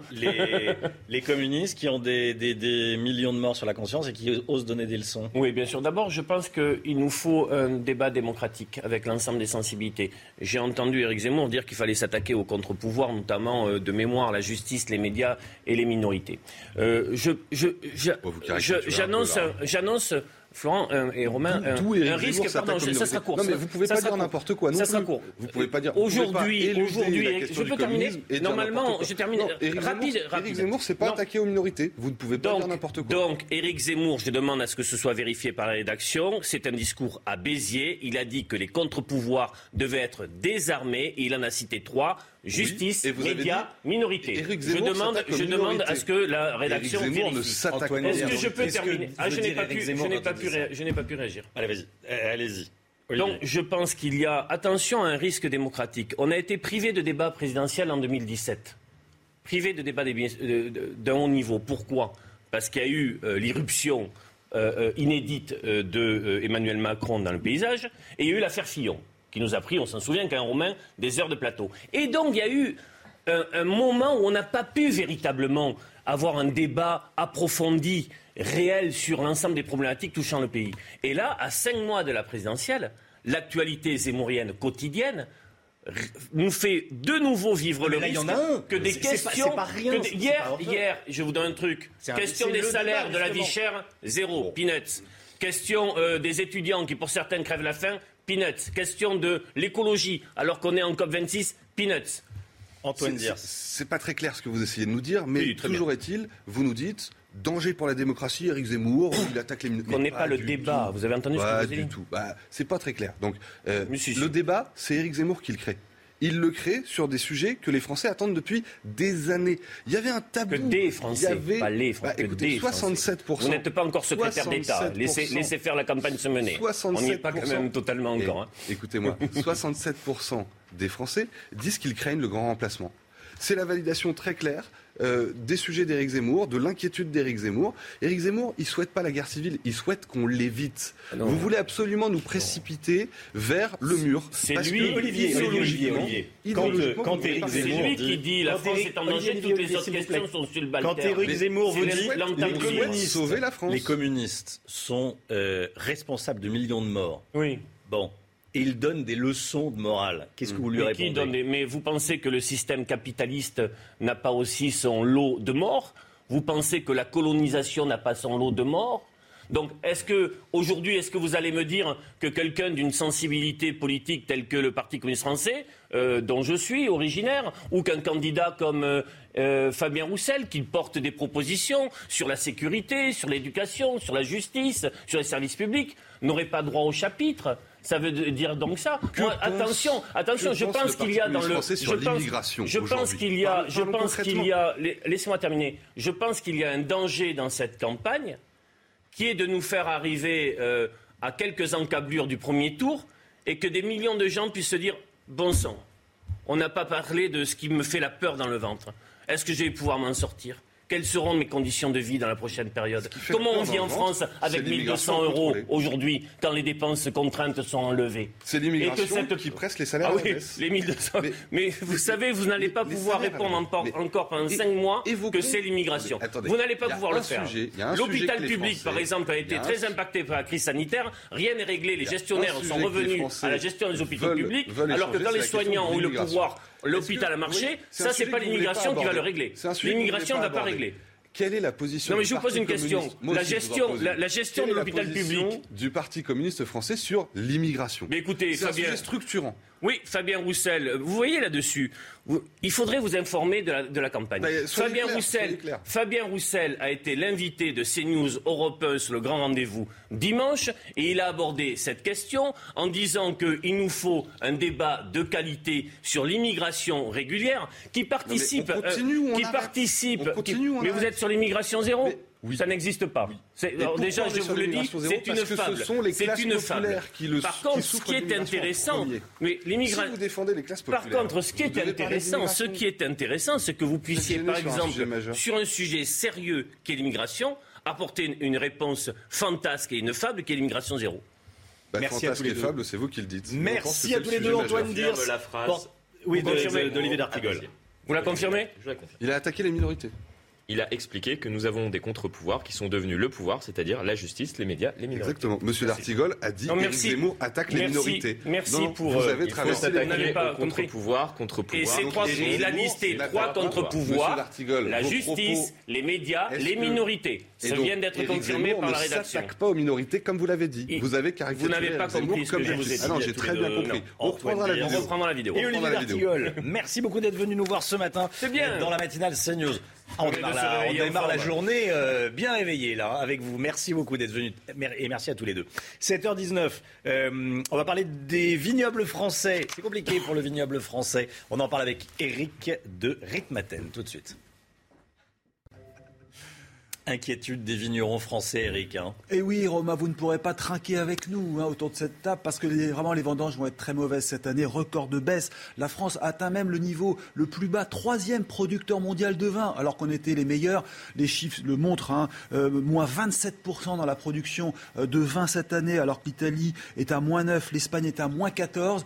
Et pourquoi? Parce que la météo était catastrophique, grêle, orage, sécheresse, inondation et maladie. C'est aussi mauvais qu'en 1957. J'ai regardé pourquoi pourquoi? Parce qu'en 57, il y a eu un gel, moins 5 degrés dans la Nièvre au mois de mai. Et ben voilà, donc cette année, ce sera mauvais. Et donc, les prix des vins vont monter. On le voit déjà dans certains magasins. On boira moins, mieux, mais plus cher. Et au final, et au final, les Lyonnais ont gagné hier soir. On y revient. Lyon a dominé le Sparta Prague 3 buts à 0 en Ligue Europa. Hein. Oui, c'est Islam Slimani qui ouvre le score. Regardez à l'heure de jeu en trompant le gardien tchèque. Il va même doubler la mise quelques minutes plus tard dans le temps additionnel. Toko Ekambi enfonce le clou pour Lyon. Avec cette victoire, l'OL s'assure sa qualification pour les huitièmes de finale. Soirée en demi-teinte pour Marseille qui a fait match nul contre la Lazio. Score final, deux buts partout. Les Phocéens avaient ouvert le score sur ce pénalty transformé de Milik avant de se faire surprendre à deux reprises par les Italiens. En fin de match, Dimitri Payet va tout faire. Il ramène l'OM à égalité, mais ça ne suffit pas. Match nul. Marseille est troisième de son groupe. CNews, il est 7h22. Merci d'être avec nous. Restez bien sûr CNews. Dans un instant, le temps avec Alexandra Blanc. Il fait frais aujourd'hui. À partir d'aujourd'hui, on verra ce qui se passera également ce week-end. On va voir notre programme météo de week-end. Et puis, soyez là à 7h30. Euh, document exceptionnel de la rédaction de CNews on vous emmène à l'intérieur même d'un camp de toxicomanes à Paris. Vous savez, on parle beaucoup du crack à Paris. On vous emmène à l'intérieur d'un de ces euh, camps de toxicomanes. Restez bien sur CNews. À tout de suite. Le temps, Alexandra, vous nous emmenez à Ajaccio en Corse. Oui, où les conditions, hein. voilà, exactement. Les conditions météo vont se dégrader aujourd'hui avec le retour d'un temps un petit peu plus euh, mitigé, avec localement des orages, mais aussi des averses, notamment prévues à Ajaccio. Alors ce matin, le temps est calme et beaucoup de brouillard, un temps très brumeux entre le sud-ouest et le nord-est du pays. On retrouve également de la neige en montagne, principalement euh, sur les Pyrénées ou encore le Massif central. Toujours du vent en Méditerranée. Puis dans l'après-midi, c'est globalement l'amélioration de bonnes conditions. Seulement quelques nuages en remontant euh, vers le nord-est ou encore vers les Ardennes. Toujours un temps bien gris autour du golfe du Lion ou encore euh, sur les Pyrénées. Puis côté température, c'est plutôt frais ce matin, 0 degré à Grenoble, 2 petits degrés pour le Pays Basque. Et dans l'après-midi, eh bien, les températures restent fraîches, notamment à Toulouse, avec seulement 10 degrés cet après-midi. Vous aurez 10 degrés également à Dijon, 12 degrés à Paris et localement 18 degrés euh, du côté d'Ajaccio. La suite du programme, un temps calme ce week-end avec du brouillard le matin et des températures un peu fraîches pour la saison. C'est News, il est 7h30, bienvenue à tous. Merci d'être avec nous. Toute l'équipe de la matinale est là, comme tous les matins, pour vous aider à bien démarrer la journée. Euh, ce matin, le témoignage d'un policier visé euh, par des menaces de mort. Son prénom s'est retrouvé sur les murs euh, d'un hall d'immeuble en Seine-Saint-Denis. Il témoigne sur CNews et puis on sera à 7h50. Soyez là avec Erwan Germer du syndicat Unité SGP Police du 93. L'édito d'Agnès Verdier-Molinier. Bonjour Agnès. Bonjour. On va parler éco avec vous. La baisse du chômage, on en parle souvent. Est-ce que ce ne serait pas une baisse en trompe-l'œil? Tiens, eh bien, vous allez nous expliquer tout ça dans quelques instants. À tout de suite, Agnès. Et puis on évoquera bien sûr avec Olivier Benkemoun le nouvel album d'Abba. On va pas faire que l'évoquer, on va écouter les meilleurs titres. Ça sera dans, dans un instant. Nouvel album d'Abba. Depuis environ six semaines, le square de la Villette, au nord de Paris, est occupé par une soixantaine de toxicomanes. Document exceptionnel ce matin de la rédaction de CNews qui vous emmène à l'intérieur même de ce campement de toxicomanes. On parle souvent du crack. Eh bien là, on va le voir, j'allais dire, on va le toucher du doigt. En caméra discrète, nous avons pu suivre une distribution de vêtements et de nourriture. Regardez. Claire et Stéphanie habitent Aubervilliers. Elles font partie des rares personnes à s'aventurer dans le square de la Villette, désormais occupé par des toxicomanes. Nous avons profité d'une distribution de vêtements et de café pour les accompagner. C'est du 38, je crois. Depuis leur départ du Jardin des Halles il y a un mois et demi, une soixantaine de consommateurs de crack vivent ici. Alcool, cigarettes, canettes de soda et crack, tout se vend et se consomme sur place. Nous engageons le dialogue. La plupart ont le même parcours. Un accident de la vie et la descente aux enfers avec le crack. Cet homme en consomme depuis 11 ans. Et comment vous êtes arrivé là-dedans?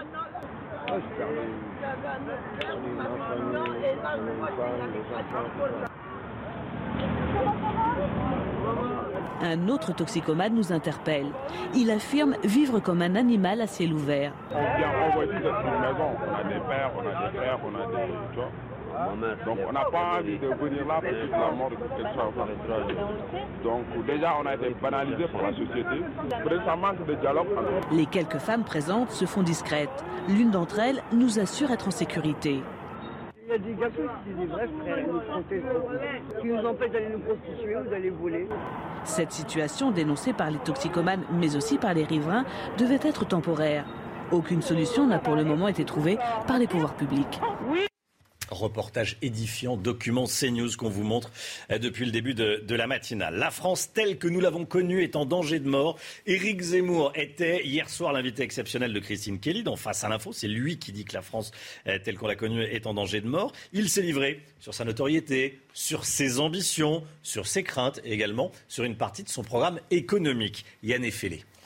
Éric Zemmour, Éric Zemmour, bonsoir. Pour son retour aux côtés de Christine Kelly, Éric Zemmour fait un point d'étape sur son début de campagne, où il s'est imposé au centre du débat public.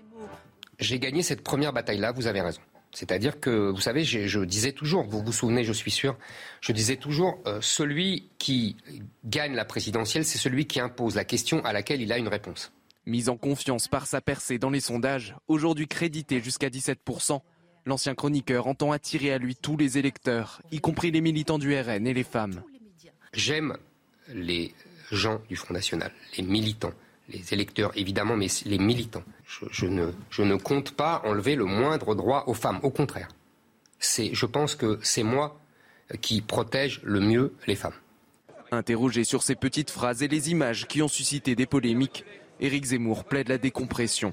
je revendique le droit aussi à la plaisanterie, à la gaminerie. On a le droit aussi de plaisanter, de rigoler un peu, de se détendre. Vous savez, c'est c'est pas facile.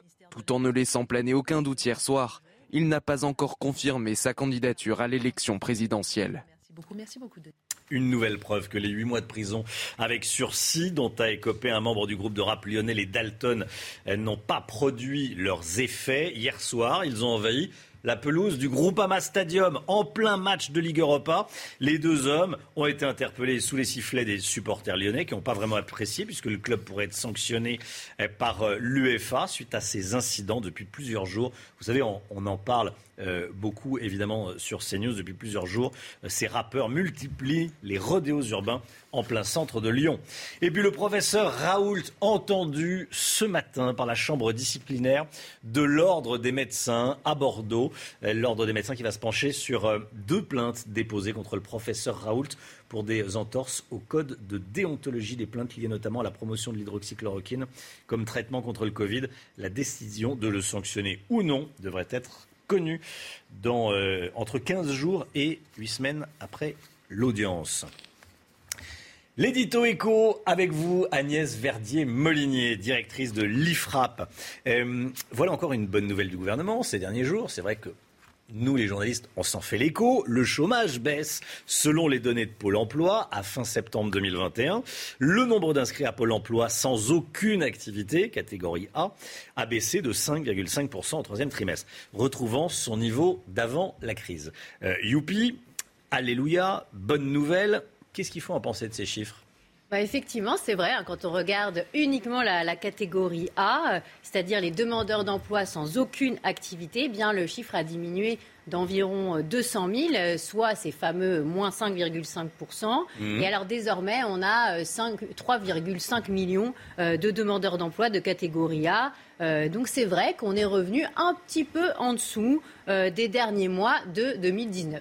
Alors, c'est formidable, on peut ouvrir le champagne, on est enfin sorti du chômage de masse, Agnès bah, C'est pas aussi simple, hein, parce que la catégorie A, c'est pas la seule catégorie des demandeurs d'emploi euh, de Pôle emploi. Il y a cinq catégories en tout, A, B, C, D, E. Et dans ces catégories, il n'y a pas 3,5 millions euh, de demandeurs d'emploi, mais 6,6 millions de demandeurs d'emploi, toutes catégories euh, confondues, parce qu'il y a aussi des demandeurs d'emploi qui sont en formation, qui ne sont pas libres tout de suite, qui travaillent un tout petit peu, mais qui voudraient travailler à temps plein. Hmm. Alors, si on se réfère, par exemple, à fin septembre 2016, c'est-à-dire il y a cinq ans. Est-ce qu'on a plus ou moins de demandeurs d'emploi en bah, France? C'est une très bonne question et je trouve ça assez judicieux de comparer une année préélectorale avec une autre année préélectorale. Hein, septembre 2016, on était juste avant les élections de 2017. Là maintenant, on est avant 2022. Et donc, si on prend la catégorie A, effectivement, il y en a moins qu'avant les précédentes élections, puisque maintenant on a dit qu'on en avait 3,5 millions. À l'époque, on en avait 3,7 en septembre 2016. Donc, bon, on peut dire, ah bah oui, c'est un peu mieux. Mais si on prend les trois premières catégories, euh, les personnes qui sont en recherche d'emploi et qui sont tenues de chercher un emploi, eh bien là, on en a 5,5 alors qu'il y en avait 5,4 millions en septembre 2016. Euh, et puis alors, si on prend toutes les catégories, eh bien là aussi, on en a plus aujourd'hui avec 6,6 millions de demandeurs d'emploi en septembre de cette année face à 6,5. Donc finalement, vous voyez ça. Donc on a plus de chômeurs. Bah, on en a plus au total sur l'ensemble des catégories euh, face à la fin du quinquennat euh, de, François Hollande. Et puis, il faut se dire aussi que le nombre de, chômeurs en formation, par exemple, hein, les demandeurs d'emploi qui sont en formation, eh bien, les derniers chiffres de Pôle emploi le montrent très bien. Sur un an, le nombre a augmenté de 25%. Euh, ça veut dire qu'il y a plein de personnes qui étaient dans les catégories A, B, C, qui ont basculé aussi euh, dans la catégorie D, celle des personnes mmh. qui ne sont pas disponibles tout de suite. Donc ça baisse mécaniquement euh, le chiffre du chômage. Et puis quand vous avez aussi des primes à l'embauche des jeunes avec 4 000 euros pour embaucher un jeune de moins de 25 ans, et eh ben là aussi vous baissez euh, les catégories de chômeurs. Quand vous faites le contrat d'engagement pour 500 000 jeunes avec 500 euros par mois, si vous signez pour une formation, et eh bien là aussi vous faites basculer des demandeurs d'emploi de la catégorie A vers la catégorie D. Et c'est tout ce jeu euh, de mouvement à l'intérieur des mmh. catégories qui est très intéressant de suivre, surtout à la veille euh, d'une euh, présidentielle. Effectivement, il n'est pas certain que ces bons chiffres perdurent alors.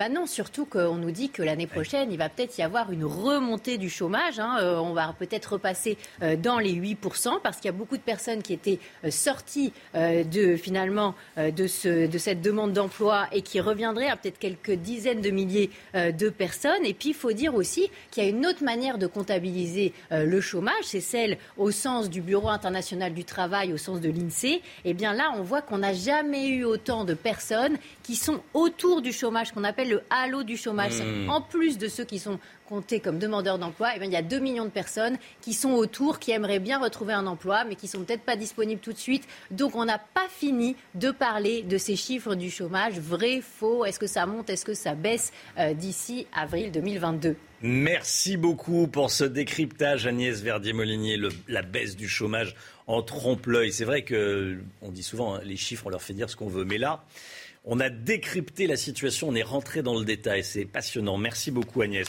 Allez, on va vous parler du macaron euh, français, un célèbre macaron français qui a décidé de s'exiler en Suisse. Le macaron français, la durée qui s'exile en Suisse, Eric de Ritmaten, le gouvernement n'a pas pu le retenir Eh bien écoutez, non, c'est justement le paradoxe de notre époque. Alors c'est pourtant un produit de luxe, haut de gamme, vendu cher dans le monde entier.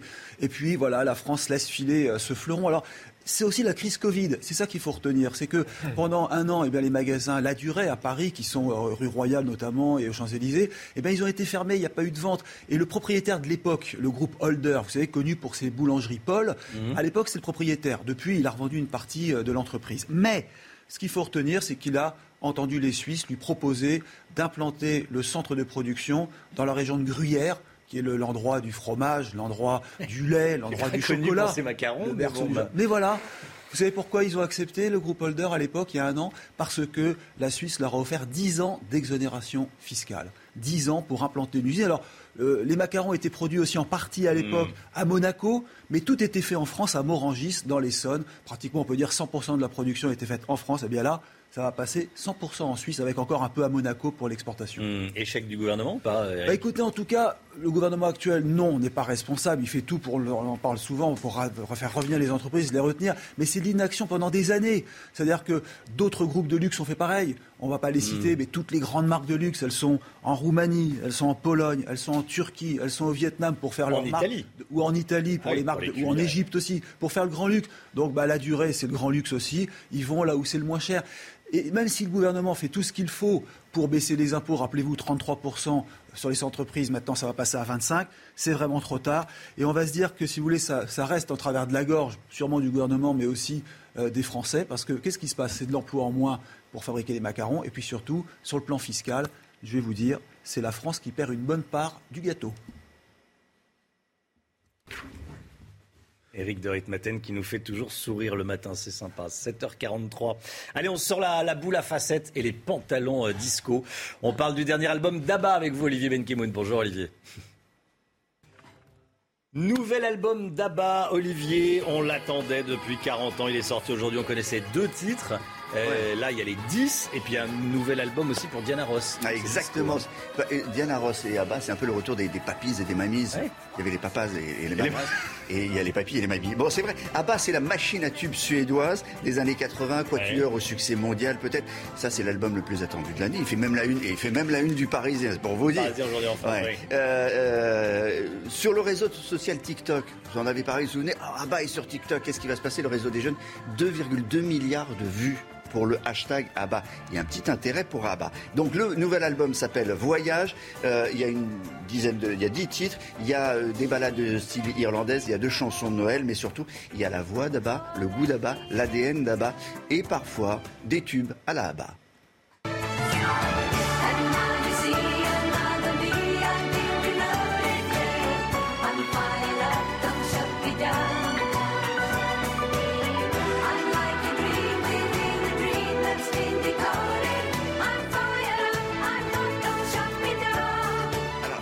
chatte, mesdames. C'est vrai que c'est très efficace. Ça, on l'écoute depuis quelques semaines. Ça marche très, très bien en radio. Hein.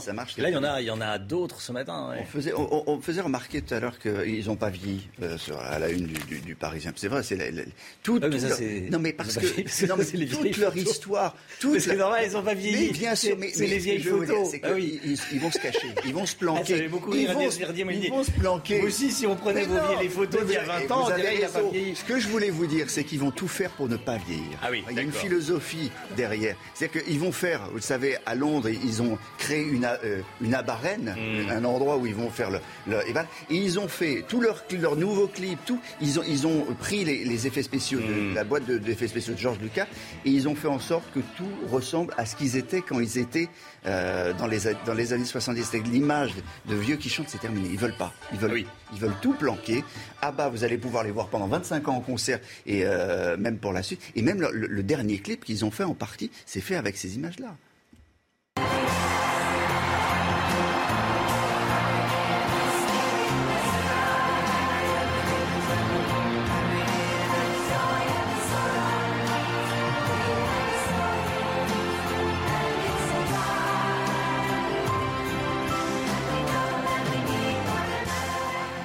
C'est- presque du transhumanisme. hein. Ouais, C'est- ouais, c'est- c'est très efficace, étrange. hein. Bon, alors Diana Diana, Ross. Ross. aussi. Diana Ross, 22 ans qu'elle n'avait pas fait un album. Elle a 77 ans. Euh, Diana Ross, C'est une demoiselle. Voilà. On donne 100, pas l'âge dans le 100 show. mi- 100 millions d'albums vendus contre. C'est rien à côté d'Abba, 400 millions. hein. Enfin, Mm. ah, C'était la reine de la disco dans les années euh, dans les années 70 avec les Supremes, etc. Aujourd'hui, elle sort un nouvel album qui s'appelle Thank You. Euh, alors elle, c'est on ne cherche pas à retrouver le, le son qu'elle avait. Euh, elle, elle, elle a- elle est accompagnée d'un producteur qui est absolument génial en ce moment. Et voilà ce que ça peut donner aujourd'hui. Le son de, Diana Ross. On va on va écouter un extrait.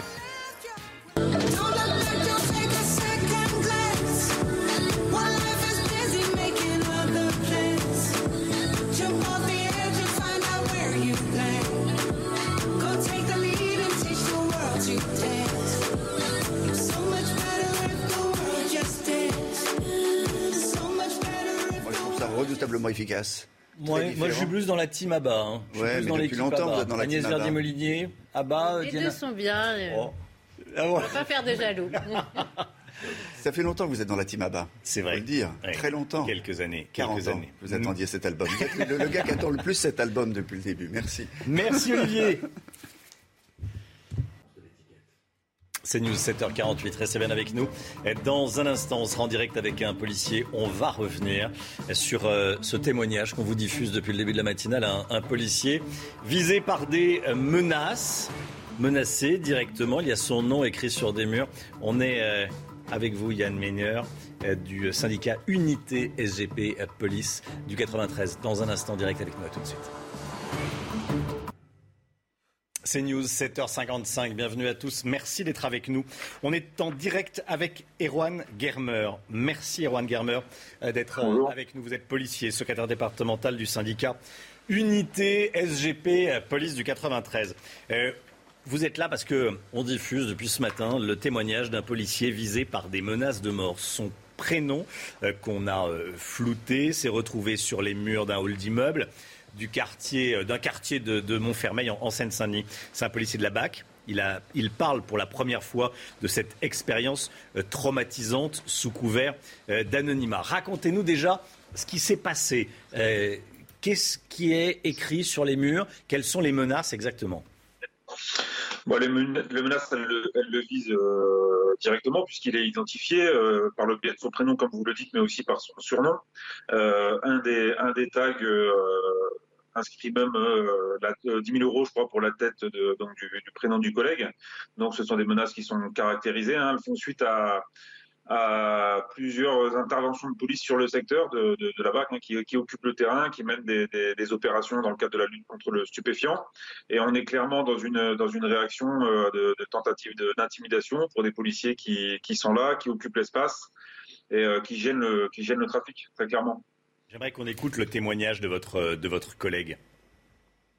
le- leur donner trop d'importance et puis euh, et certainement leur faire plaisir. Donc euh, on va continuer à travailler de la même façon, voire même euh, accentuer, parce que ce qu'ils n'ont pas l'air de comprendre, c'est que s'attaquer à la police, c'est s'attaquer à l'État. Il faut être fort mentalement hein, pour pas être découragé quand on lit ça sur des murs d'immeubles. Bien sûr, il faut être fort mentalement. Vous savez, les policiers qui s'engagent à, travailler en Seine-Saint-Denis, en général, euh, c'est par choix. Et donc, ils viennent un petit peu euh, là où ça se passe parce qu'ils savent que les conditions d'exercice euh, dans, ce département seront, très difficiles. Mais ils sont pourtant déterminés à mener l'action qui est, la leur, de combattre toutes les formes de trafic et occuper le terrain. Là où il y a une forme de, déception chez, mes collègues qui, travaillent en Seine-Saint-Denis, c'est que la réponse pénale n'est pas toujours adaptée.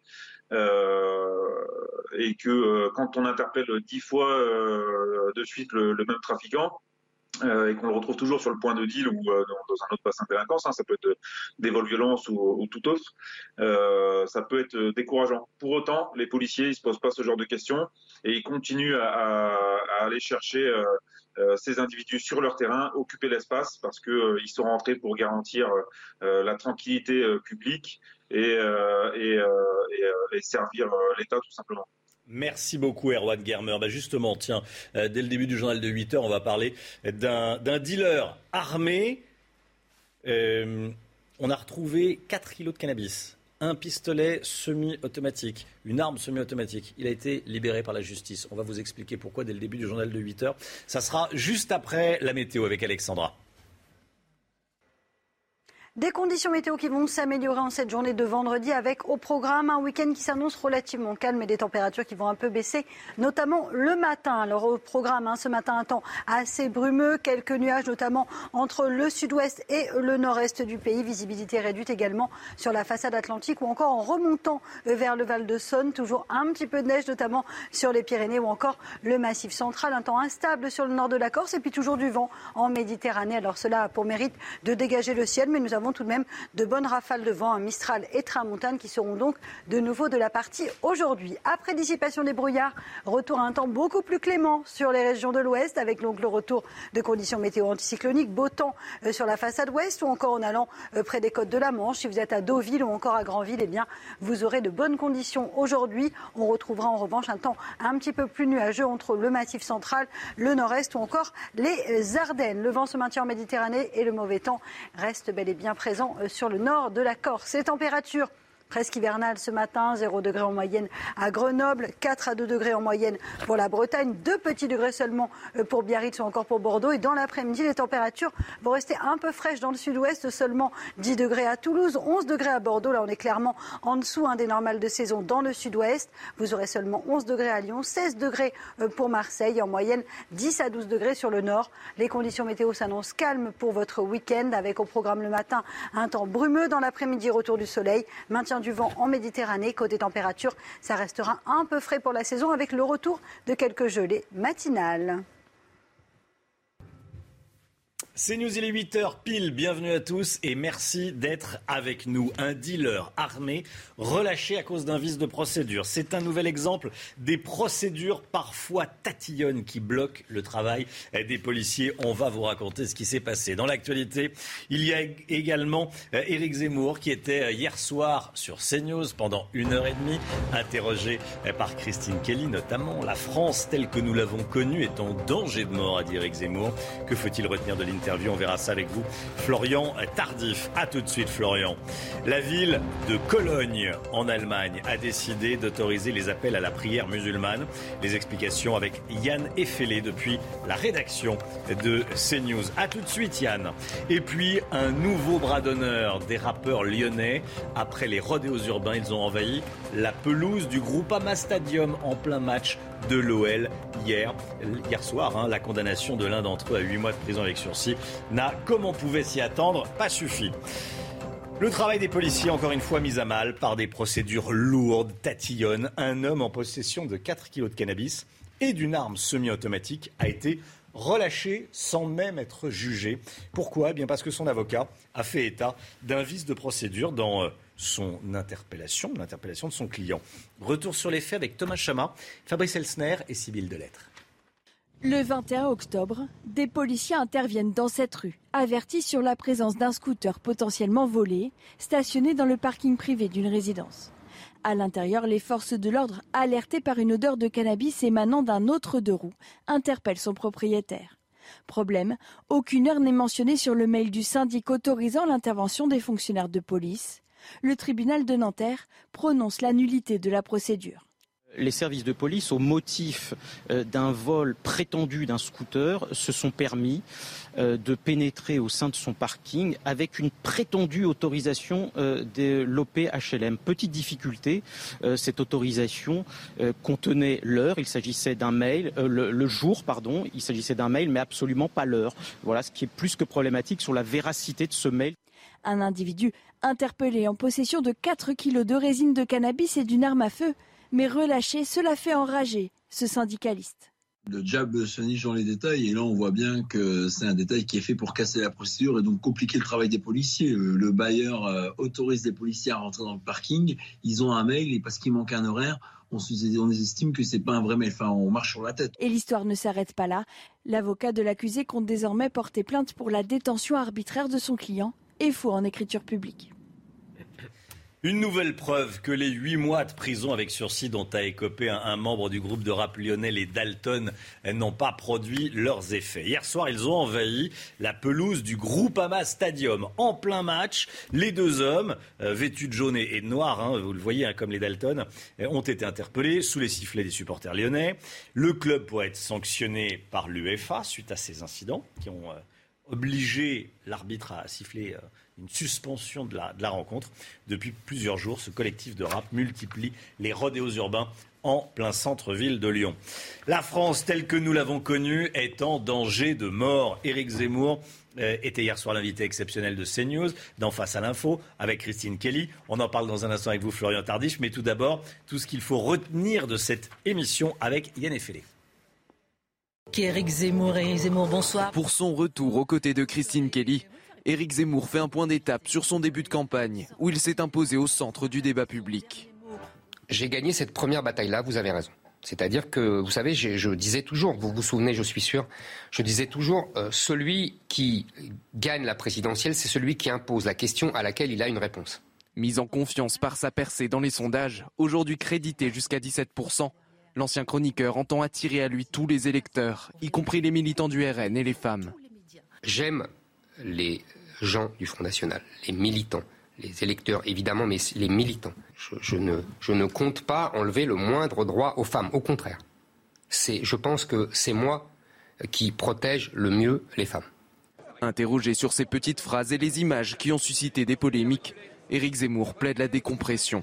Je revendique le droit aussi à la plaisanterie, à la gaminerie on a le droit aussi de plaisanter, de rigoler un peu, de se détendre. Vous savez, c'est c'est pas facile. Tout en ne laissant planer aucun doute hier soir, il n'a pas encore confirmé sa candidature à l'élection présidentielle. Merci beaucoup, Sur la candidature, Florian Tardif, euh, il y a peu de doutes sur ses intentions réelles. Hein. Oui, d'autant plus qu'il a ajouté une pièce supplémentaire à son puzzle présidentiel, un programme. Pour la première fois, il a défini euh, ses trois priorités. S'il était euh, candidat, l'immigration, l'instruction, excusez-moi, et la réindustrialisation. Sur ce dernier thème, il propose, vous le voyez, euh, de recréer un puissant ministère de l'industrie consacré à l'horizon 2027 l'équivalent de 3% du PIB dans la recherche et le développement ou encore réduire drastiquement les impôts de production. Autant de propositions d'un candidat, vous l'avez compris, à la présidentielle qu'il promeut à présent sur les réseaux sociaux, puisque ces dernières figurent sur son compte officiel Twitter. Nous l'avons vu à l'instant, l'officialisation euh, de sa candidature n'est en somme plus qu'une formalité. D'ailleurs, selon les informations de notre service politique, cela euh, devrait intervenir très prochainement. Merci beaucoup, Florian. En Allemagne, la ville de Cologne autorise l'appel à la prière publique dans les mosquées. Cette ville d'Allemagne compte un million d'habitants, dont 120 000 musulmans. La maire de la ville a justifié cette décision sur Twitter en parlant de liberté religieuse. Yann Effelé en direct de la rédaction de CNews. Yann, on connaît les modalités pratiques de ces appels à la prière? Oui, c'est une expérimentation qui a été autorisée par la mairie pour euh, les deux prochaines années. Alors les 45 mosquées de la ville ne seront pas nécessairement euh, concernées parce qu'il y a des conditions. Il faudra obtenir déjà une autorisation préalable de la mairie. L'appel à la prière ne pourra pas durer non plus plus de 5 minutes. Sur les 5 prières quotidiennes prévues par l'islam, seul l'appel de midi pourra se faire par des haut-parleurs. Et puis un seuil de décibels maximal a été fixé par les autorités. Il faut dire que ça n'est pas nouveau en Allemagne. Déjà dans les années 80, il y avait des appels publics à la prière à Cologne et puis d'autres villes dans le pays l'autorisent déjà. En fait, l'Allemagne est un pays où le concept de liberté religieuse s'entend différemment qu'en France. Et dans la classe politique, cette nouvelle a fait assez peu de débats, autant à gauche qu'à droite. Seul l'AFD, qui est le parti d'extrême droite en Allemagne, a fait savoir son hostilité. Merci beaucoup, merci Yann Effelé en direct depuis la, rédaction de CNews.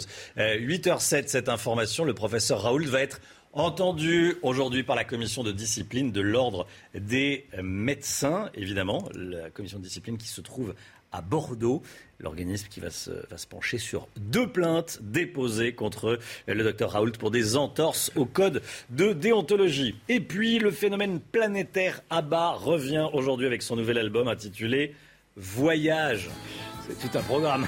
Après 40 ans d'absence, le groupe suédois propose 10 titres, toujours dans un style disco pop. Euh, les fans sont enthousiastes, hein, on écoute en 40 ans qu'on peut écouter un album d'ABBA complètement nouveau. C'est juste incroyable. Pour moi, ce n'était pas vraiment une attente. Je ne pensais tout simplement pas que j'aurais l'occasion d'écouter un nouvel album d'ABBA, donc c'était vraiment une expérience merveilleuse pour moi. Entendre les voix d'Agneta et de Frida à nouveau ensemble, c'est fantastique. J'ai particulièrement aimé la chanson de Noël, qui est touchante. Voilà, des fans. Des fans du groupe ABBA, vous en faites peut-être partie. 8h08. Euh, merci d'être avec nous. Merci d'avoir choisi CNews euh, pour démarrer votre journée dans un instant. C'est Valérie Pécresse qui est l'invité de Laurence Ferrari. A tout de suite. C'est News, il est 8h15. Bienvenue à tous. Laurence Ferrari, vous recevez ce matin Valérie Pécresse, candidate Les Républicains, candidate à la, à la primaire des Républicains pour la présidentielle. Bonjour Valérie Pécresse. Bonjour. Candidate aussi à l'élection présidentielle. On va parler de la sécurité. 93% des Français pensent que c'est une préoccupation importante pour eux, une violence qui les touche, qui touche aussi les forces de l'ordre. Hier, quatre individus ont été incarcérés. Ils avaient roué de coups un policier qui était hors service dans un train euh, à Saint-Leu-la-Forêt. Euh, pour ces policiers agressés, qu'est-ce que vous est-ce qu'il faut des peines planchées systématiques? Il faut que la peur change de camp. Aujourd'hui, ça n'est pas possible que nos forces de l'ordre aient peur, quand elles prennent un train, d'être reconnues. Ce n'est pas possible que nos forces de l'ordre, leur nom soit tagué sur les murs et qu'on appelle à aller les agresser chez elles. Pour que la peur change de camp, il faut une impunité zéro. Et le sujet, c'est le sentiment d'impunité de, ces, de tous ces voyous, de toutes ces bandes. Ils ont agressé le policier dans un train qui est vidéo protégé. Donc euh, ils étaient filmés, ils l'ont fait quand même. Donc le sujet, c'est des sanctions, des sanctions. Il n'y a plus de limite, hein, c'est ça? Bah, Il n'y a plus de limite parce que le sentiment d'impunité donne un sentiment de toute puissance. Pour que la peur change de camp, il faut des sanctions immédiates Flagrant délit, comparution immédiate. C'est ce qui s'est passé lorsque le président de la République a été giflé. L'individu qui l'a giflé, comparution immédiate devant le juge. Un flagrant délit, on sait qui c'est. Les agresseurs du policier, on les a retrouvés, on les a arrêtés. Comparution immédiate et sanction immédiate non aménageable. Parce qu'aujourd'hui, vous le savez, on prononce des peines, mais ces peines, elles sont aménagées et on ne va pas en prison. Donc des peines non aménageables. Et pour les personnes qui ont autorisé, autorité, des peines plancher. Ça veut dire qu'on a une peine minimale qu'on ne peut pas ne pas prononcer. Euh, aujourd'hui, là, pour un policier qui est agressé comme ça et qui se fait, qui se fait tabasser, c'est 5 ans la peine normale. Il faut qu'on prononce au moins un tiers de la peine, même si ce sont des primo-délinquants, même s'il y a des circonstances atténuantes. Donc, euh, et on, on, gradue les sanctions en fonction de la gravité de l'acte commis contre les forces de l'ordre. Si c'est une insulte, par exemple, aujourd'hui, on sait qu'on ne poursuit même pas. Ah, c'est un drame, c'est un drame. J'étais dans le quartier de la Duchère il y a un mois euh, avec des policiers qui me racontaient que certains de leurs collègues avaient été agressés, agressés, frappés, classement sans suite, parce qu'il y a trop d'affaires, parce que la justice est engorgée. Quelques semaines plus tard, c'était euh, il y a 15 jours, ces mêmes policiers se sont fait tirer dessus à balles réelles par les dealers. Parce que c'est ça le sentiment d'impunité. C'est que vous commencez par un acte euh, d'agression à, main nue, vous finissez à balles réelles. Donc le sujet, c'est plus de classement sans suite. Monsieur Dupont-Moretti, le garde des Sceaux, cache la vérité. Il dit qu'il y a 90% de réponses pénales quand on porte plainte. C'est faux. Il y a 73% de classement sans suite. Donc on classe sans suite 73% des affaires et il y a 90% de réponses pénales sur les 30% qui restent. Alors il y a des classements sans suite qui sont justifiés. Quand on ne connaît pas l'auteur, on classe sans suite.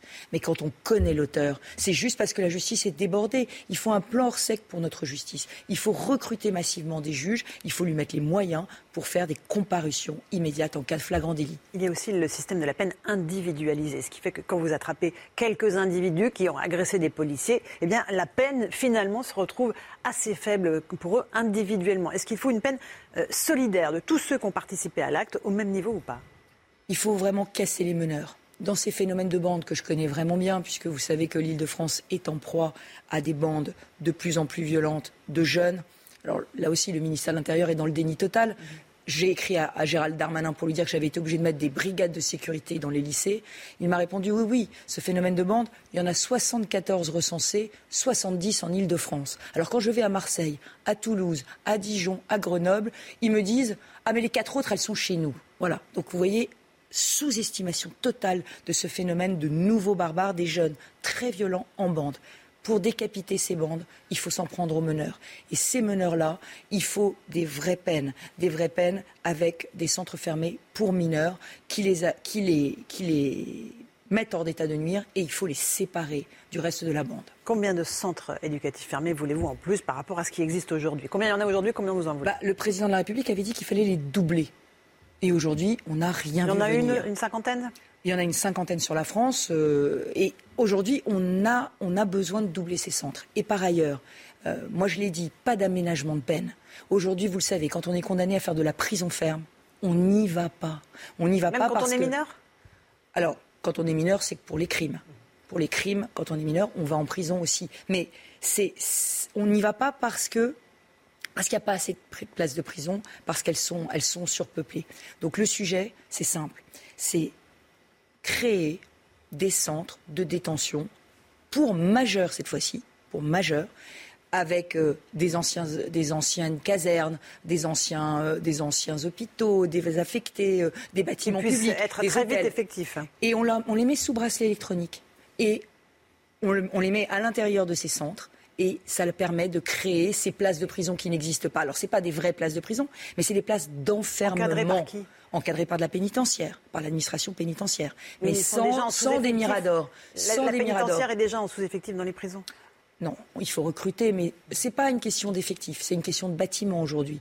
Aujourd'hui, on n'a pas les lieux pour incarcérer. Il faut très vite organiser ces centres fermés pour majeurs sous bracelet électronique, au lieu d'utiliser le bracelet électronique pour renvoyer les voyous dans leur quartier, ce qui est évidemment une provocation absolue pour les victimes et ce qui fait que ces caïds se baladent au vu et au su de tout le monde dans leur quartier. Vous expliquez qu'il y a aujourd'hui sur notre territoire des zones de non-France et qu'Emmanuel Macron a en fait un logiciel de pensée à l'anglo-saxonne qui l'empêche de voir la réalité de ce qui se passe. Euh, celui qui parle aussi de ces zones de non-droit, c'est Éric Zemmour. Il était hier euh, l'invité de, de, CNews avec Christine Kelly. Écoutez ce qu'il dit euh, sur la France en danger de mort. La mort de la France mérite des propos violents.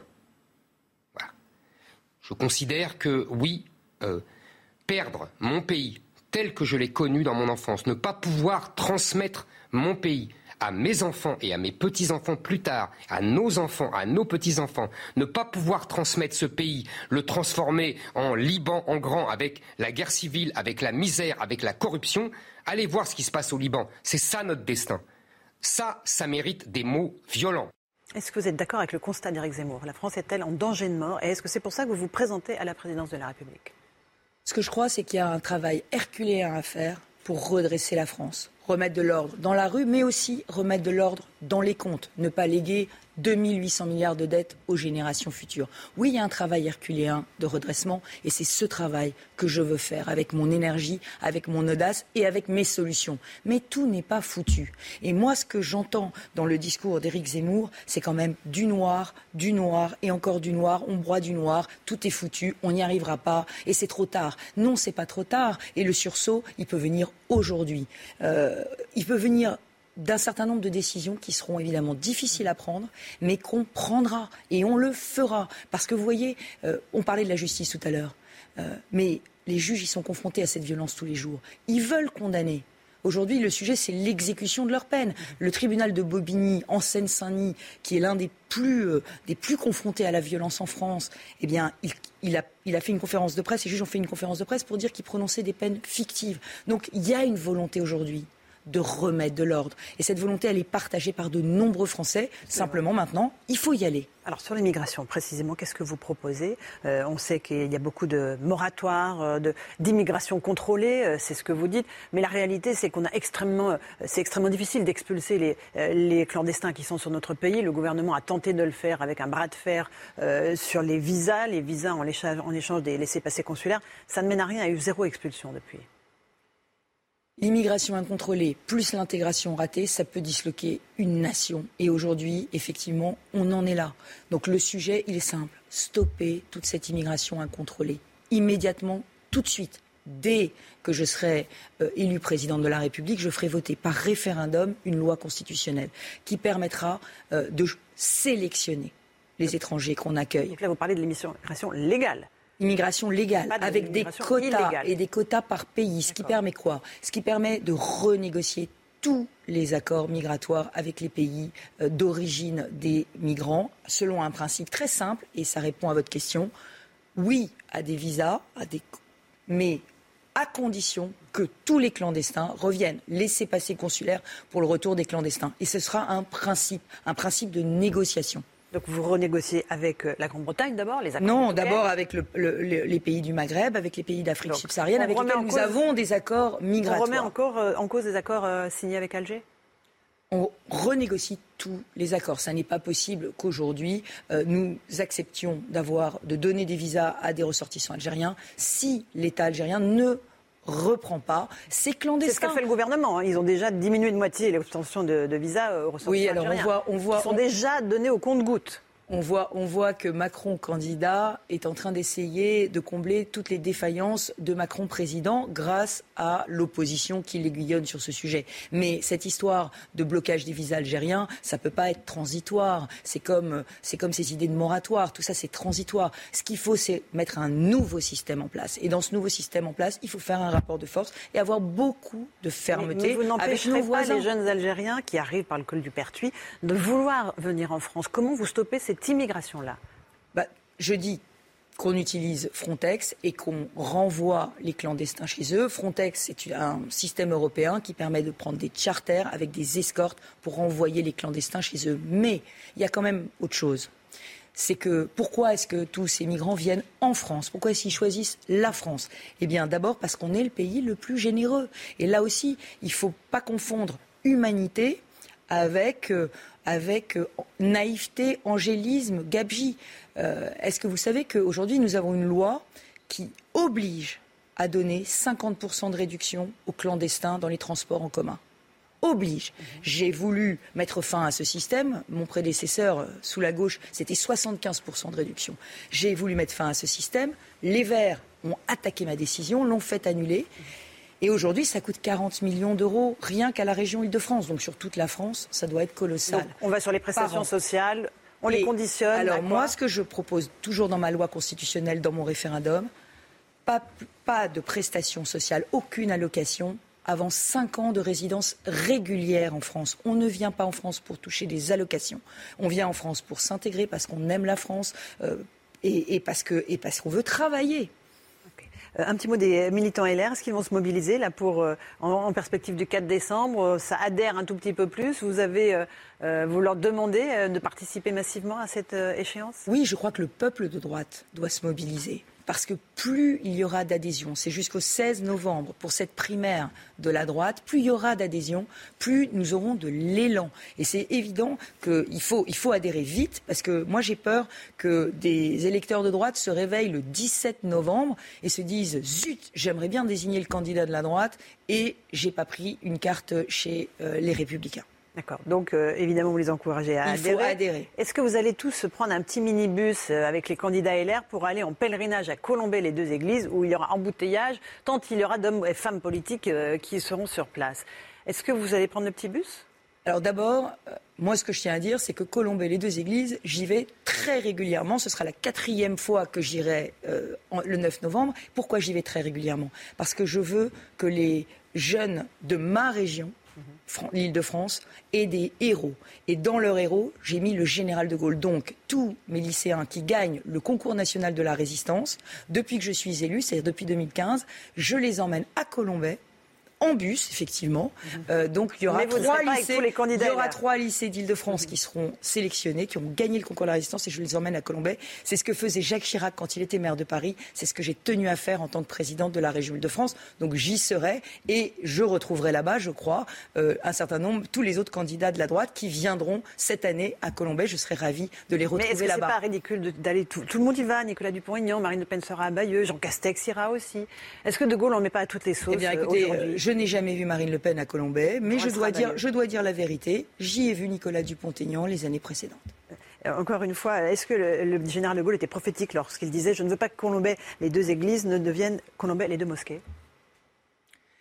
Alors, j'ai lu, moi aussi, euh, le livre de Franz-Olivier Gisbert euh, sur l'histoire intime de la Ve République, que d'ailleurs je recommande absolument à tous les téléspectateurs parce qu'il est palpitant. Il rend cette, euh, cette histoire de la Ve République extrêmement humaine. Et vivante. Et vivante, mais surtout, il montre à quel point, effectivement, le, le, président de Gaulle, le général de Gaulle, avait été visionnaire euh, sur la question migratoire et sur le fait qu'il faudrait mettre le paquet sur euh, l'intégration et, que cette intégration devrait se faire à partir de notre mode de vie. Et c'est pour moi le vrai sujet. Ça va être comment on fait nation en France, comment est-ce qu'on dit à tous les Français de France que eh bien, la France, c'est des valeurs, un mode de vie, des lois à respecter et que quand on vit en France, on aime la France et on respecte ses lois. Merci beaucoup Valérie Pécresse d'être venue ce matin dans la matinale de CNews. À vous, Romain des Armes, pour la suite. C'est News, il est 8h30, bienvenue à tous. Merci d'être avec nous, Eric de Ritmaten, en retard, avec son masque. Non mais euh, on est où Eric euh, ah, Bon, euh, qui passe devant la caméra. Bonjour à tous. Restez bien avec nous dans cette nouvelle demi-heure. Énormément d'informations comme tous les matins. tout d'abord, cette nouvelle preuve que les huit mois de prison avec sursis dont a écopé un membre euh, du groupe de rap Lionel et Dalton n'ont pas produit leurs effets. C'est le moins qu'on puisse dire. Hier soir, ils ont envahi la pelouse du groupe Ama Stadium en plein match de Coupe d'Europe, de Ligue Europa. On va en parler dans un instant. Une immersion exclusive dans l'enfer du crack, porte de la Villette à Paris. Reportage exclusif, reportage CNews en immersion dans ce camp de toxicomanes. Vous allez voir, c'est sidérant. Tout d'abord, le travail des policiers encore une fois mis à mal par des procédures lourdes. Un homme en possession de 4 kilos de cannabis et d'une arme semi-automatique, vous avez bien entendu, 4 kilos de cannabis et une arme semi-automatique, a été relâché sans même être jugé. Pourquoi? Eh bien, parce que son avocat a euh, trouvé un vice de procédure dans son interpellation, dans le dossier. Retour sur les faits avec Thomas Chama, Fabrice Elsner et Sybille Delettre. Et juste après, on est avec l'avocat, justement, qui a choisi CNews pour parler ce matin. Le 21 octobre, des policiers interviennent dans cette rue, avertis sur la présence d'un scooter potentiellement volé, stationné dans le parking privé d'une résidence. À l'intérieur, les forces de l'ordre, alertées par une odeur de cannabis émanant d'un autre deux roues, interpellent son propriétaire. Problème, aucune heure n'est mentionnée sur le mail du syndic autorisant l'intervention des fonctionnaires de police. Le tribunal de Nanterre prononce la nullité de la procédure. Un individu interpellé en possession de 4 kilos de résine de cannabis et d'une arme à feu, mais relâché, cela fait enrager ce syndicaliste. Le diable se niche dans les détails et là on voit bien que c'est un détail qui est fait pour casser la procédure et donc compliquer le travail des policiers. Le bailleur euh, autorise les policiers à rentrer dans le parking, ils ont un mail et parce qu'il manque un horaire, on, on estime que c'est pas un vrai mail. Enfin, on marche sur la tête. Et l'histoire ne s'arrête pas là. L'avocat de l'accusé compte désormais porter plainte pour la détention arbitraire de son client et faux en écriture publique. Maître Fabien Araquelian, bonjour. Merci d'être en direct avec nous, avocat pénaliste au barreau des Hauts-de-Seine et avocat de, l'accusé. Euh, pour un simple manque d'horaire, c'est-à-dire que l'horaire n'était pas indiqué sur l'avis de perquisition, votre client est, libre, c'est ça aujourd'hui, il est, il est libre euh, comme l'air? Alors, euh, on va essayer d'être un peu précis et de ne pas schématiser, si vous voulez, parce que je suis quand même avocat c'est pas une question d'horaire, monsieur, c'est simplement le respect de la procédure, voyez-vous. Euh, on ne peut pas rentrer chez les gens, euh, même si c'est la police, comme on veut. C'est pas un libre service, c'est-à-dire que je pense que vous n'aimeriez pas qu'au petit matin, les services de police, sans la moindre autorisation, puissent rentrer chez vous. Et je pense que vos téléspectateurs également. En réalité, euh, les services de police, dans cette procédure, sont rentrés dans ce parking alors qu'à l'évidence, ils n'étaient pas munis d'une autorisation permanente, c'est-à-dire qu'en réalité, ils ont procédé à une interpellation au mépris de la loi et au mépris du code de procédure pénale. Donc euh, j'entends que ça puisse choquer, mais en réalité, ce qui est surtout choquant, c'est qu'une personne dans ce dossier euh, ait pu faire 48 heures de garde à vue et 48 heures de détention avec pour support une procédure qui est irrégulière. Maître, voilà. Maître, tout le monde est d'accord pour qu'il y, ait des- règles, hein, il n'y a pas de débat là-dessus. Euh, ils avaient une autorisation de perquisition. Effectivement, il, me- il manquait l'horaire. Elle n'était pas en bonne et due forme. Sinon, vous n'auriez pas eu ce vice de procédure. Mais euh, vous parliez de venir chez moi. euh, Il n'y a pas 4 kilos de cannabis, je vous le dis tout de suite, ni d'armes semi-automatiques. Hein. Mais monsieur, j'entends, mais, mais ce n'est pas le sujet, ça. Ça, c'est un- une discussion qu'on peut avoir sur un zinc en train de boire un café. Mais dans une salle d'audience, monsieur, on parle de procédure pénale.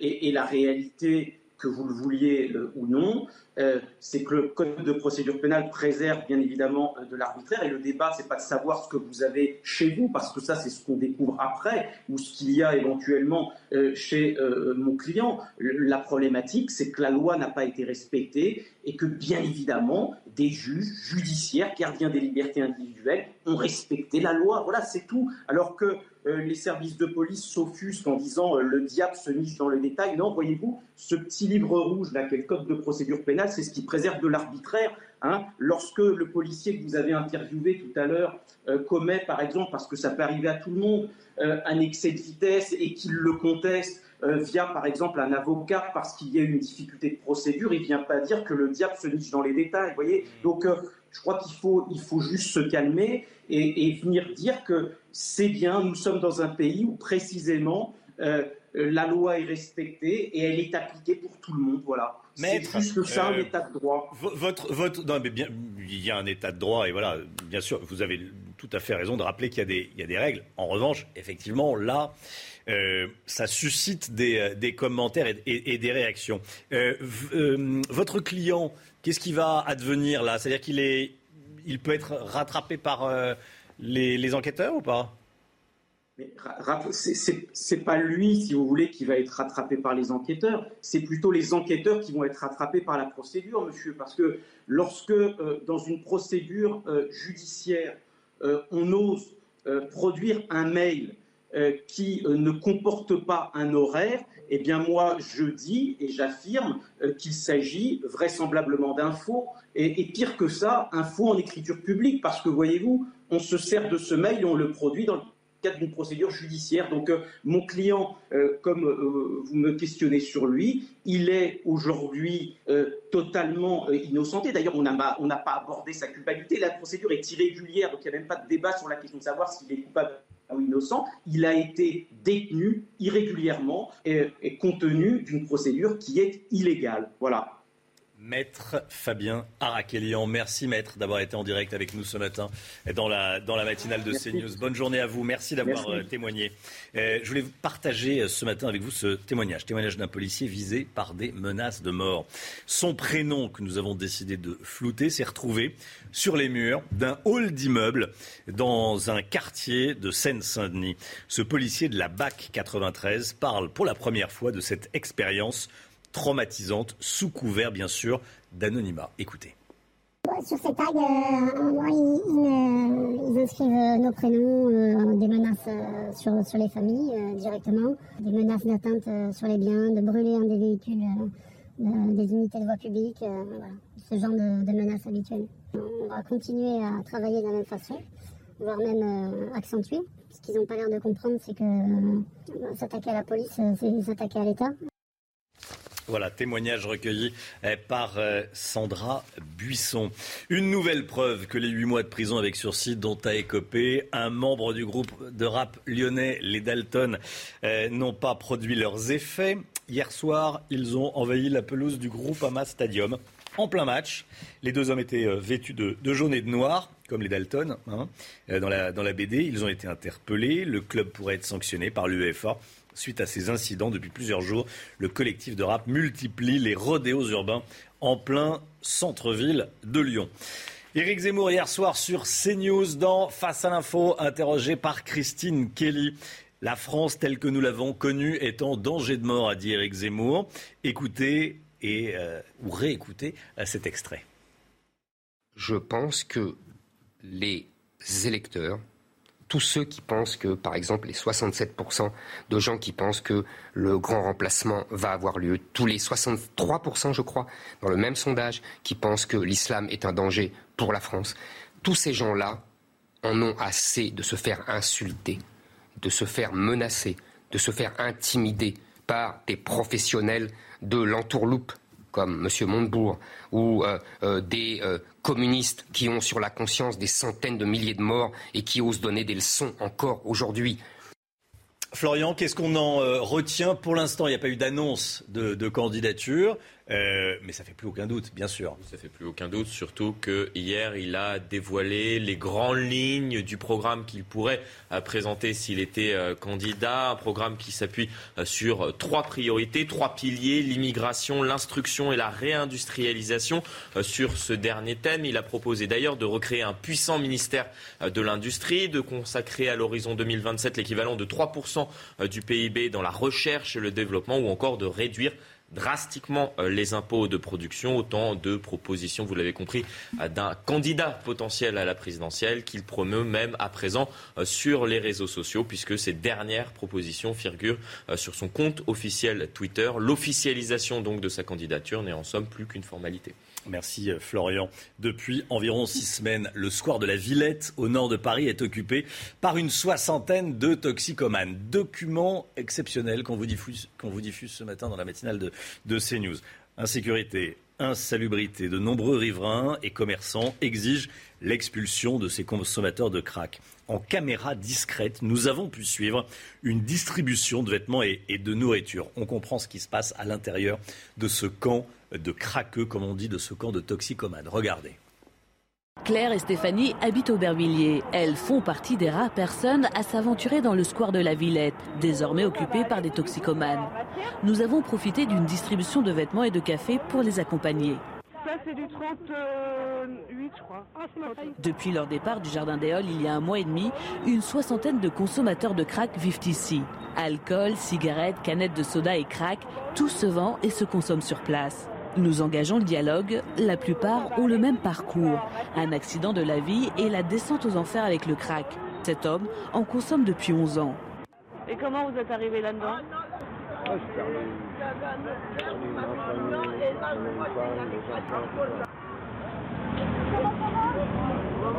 Un autre toxicomane nous interpelle. Il affirme vivre comme un animal à ciel ouvert. On vient envoyer cette maison. On a des pères, on a des frères, on a des... Donc on n'a pas envie de venir là pour toute la mort de quelque chose. Donc déjà on a été banalisé par la société. Ça manque de dialogue. Les quelques femmes présentes se font discrètes. L'une d'entre elles nous assure être en sécurité. Il y a des garçons qui disent des vrais frères, nous protestent, qui nous empêchent d'aller nous prostituer ou d'aller voler. Cette situation, dénoncée par les toxicomanes, mais aussi par les riverains, devait être temporaire. Aucune solution n'a pour le moment été trouvée par les pouvoirs publics. Oui.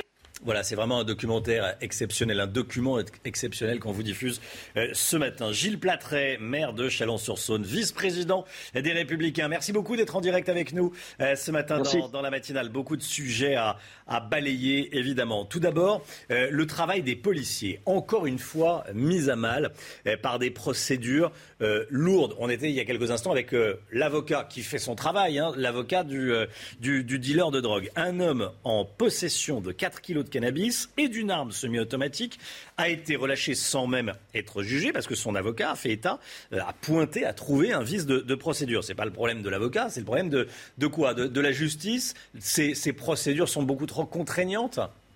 Vous savez, quand on a euh, réfléchi euh, à une plateforme de programme présidentiel, c'est un travail qu'on a mené avec Christian Jacob depuis deux ans.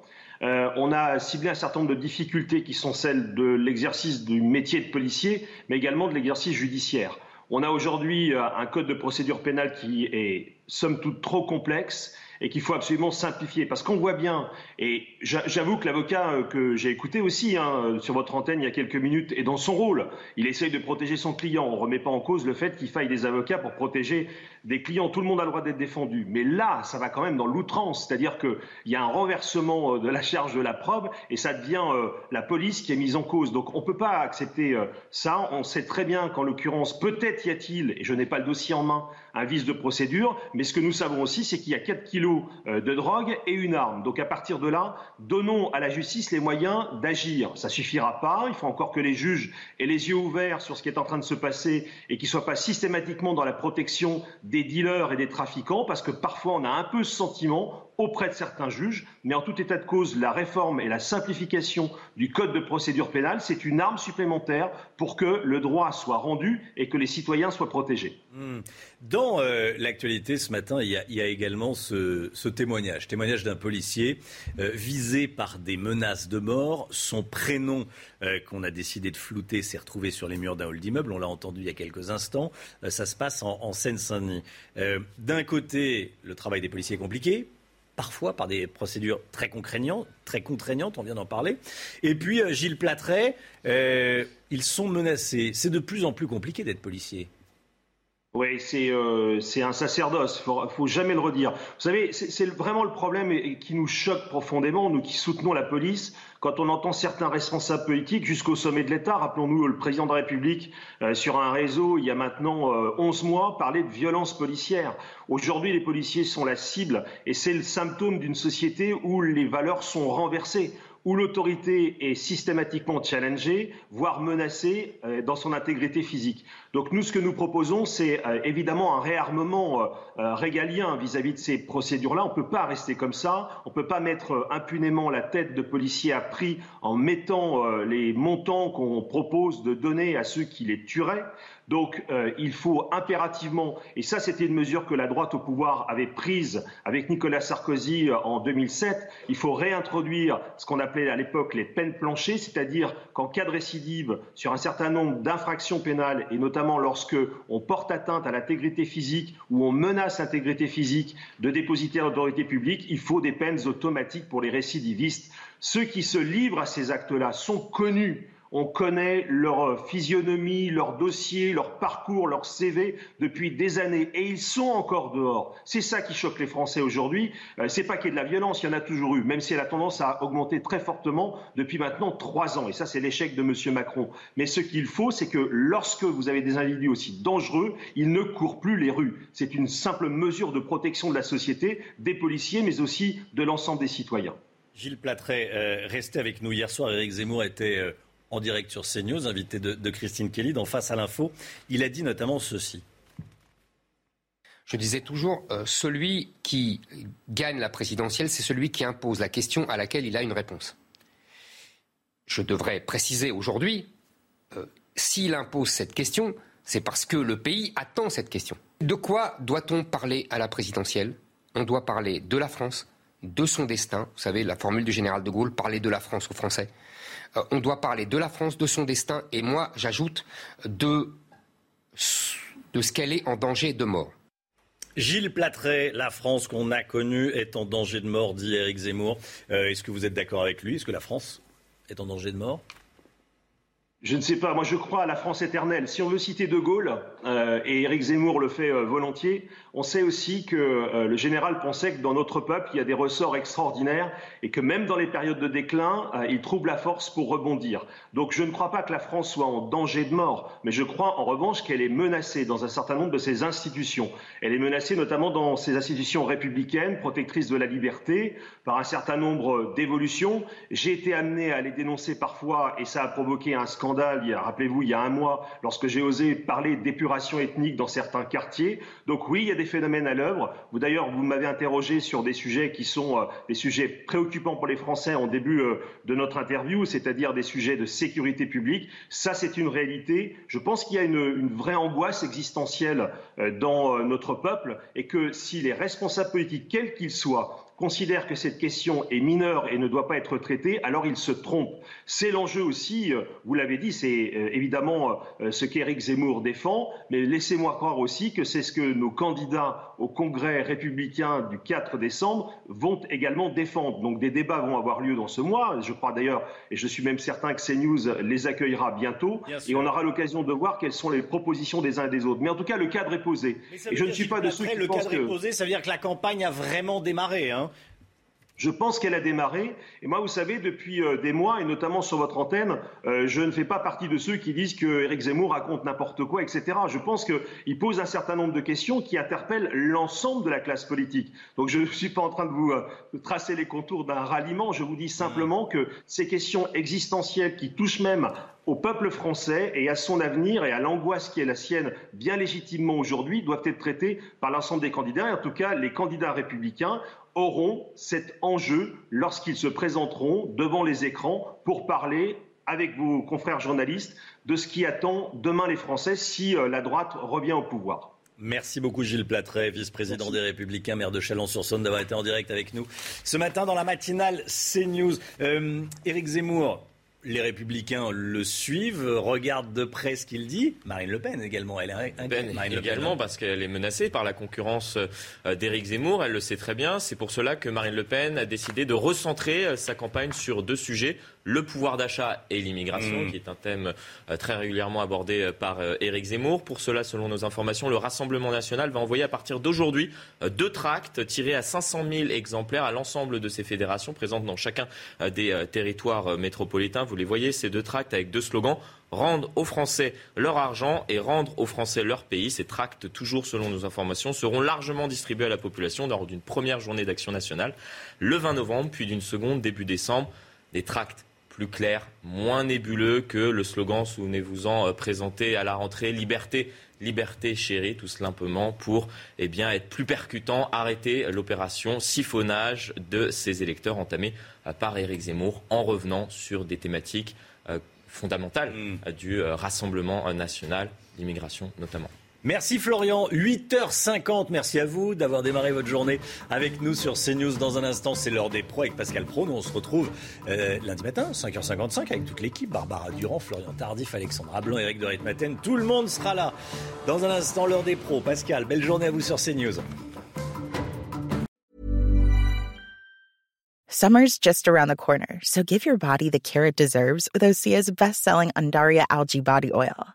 Created by infusing Andaria seaweed in barrels of botanical oils, it leaves skin silky soft and glowing. Plus, it's clinically proven to improve elasticity and deeply moisturize without feeling greasy.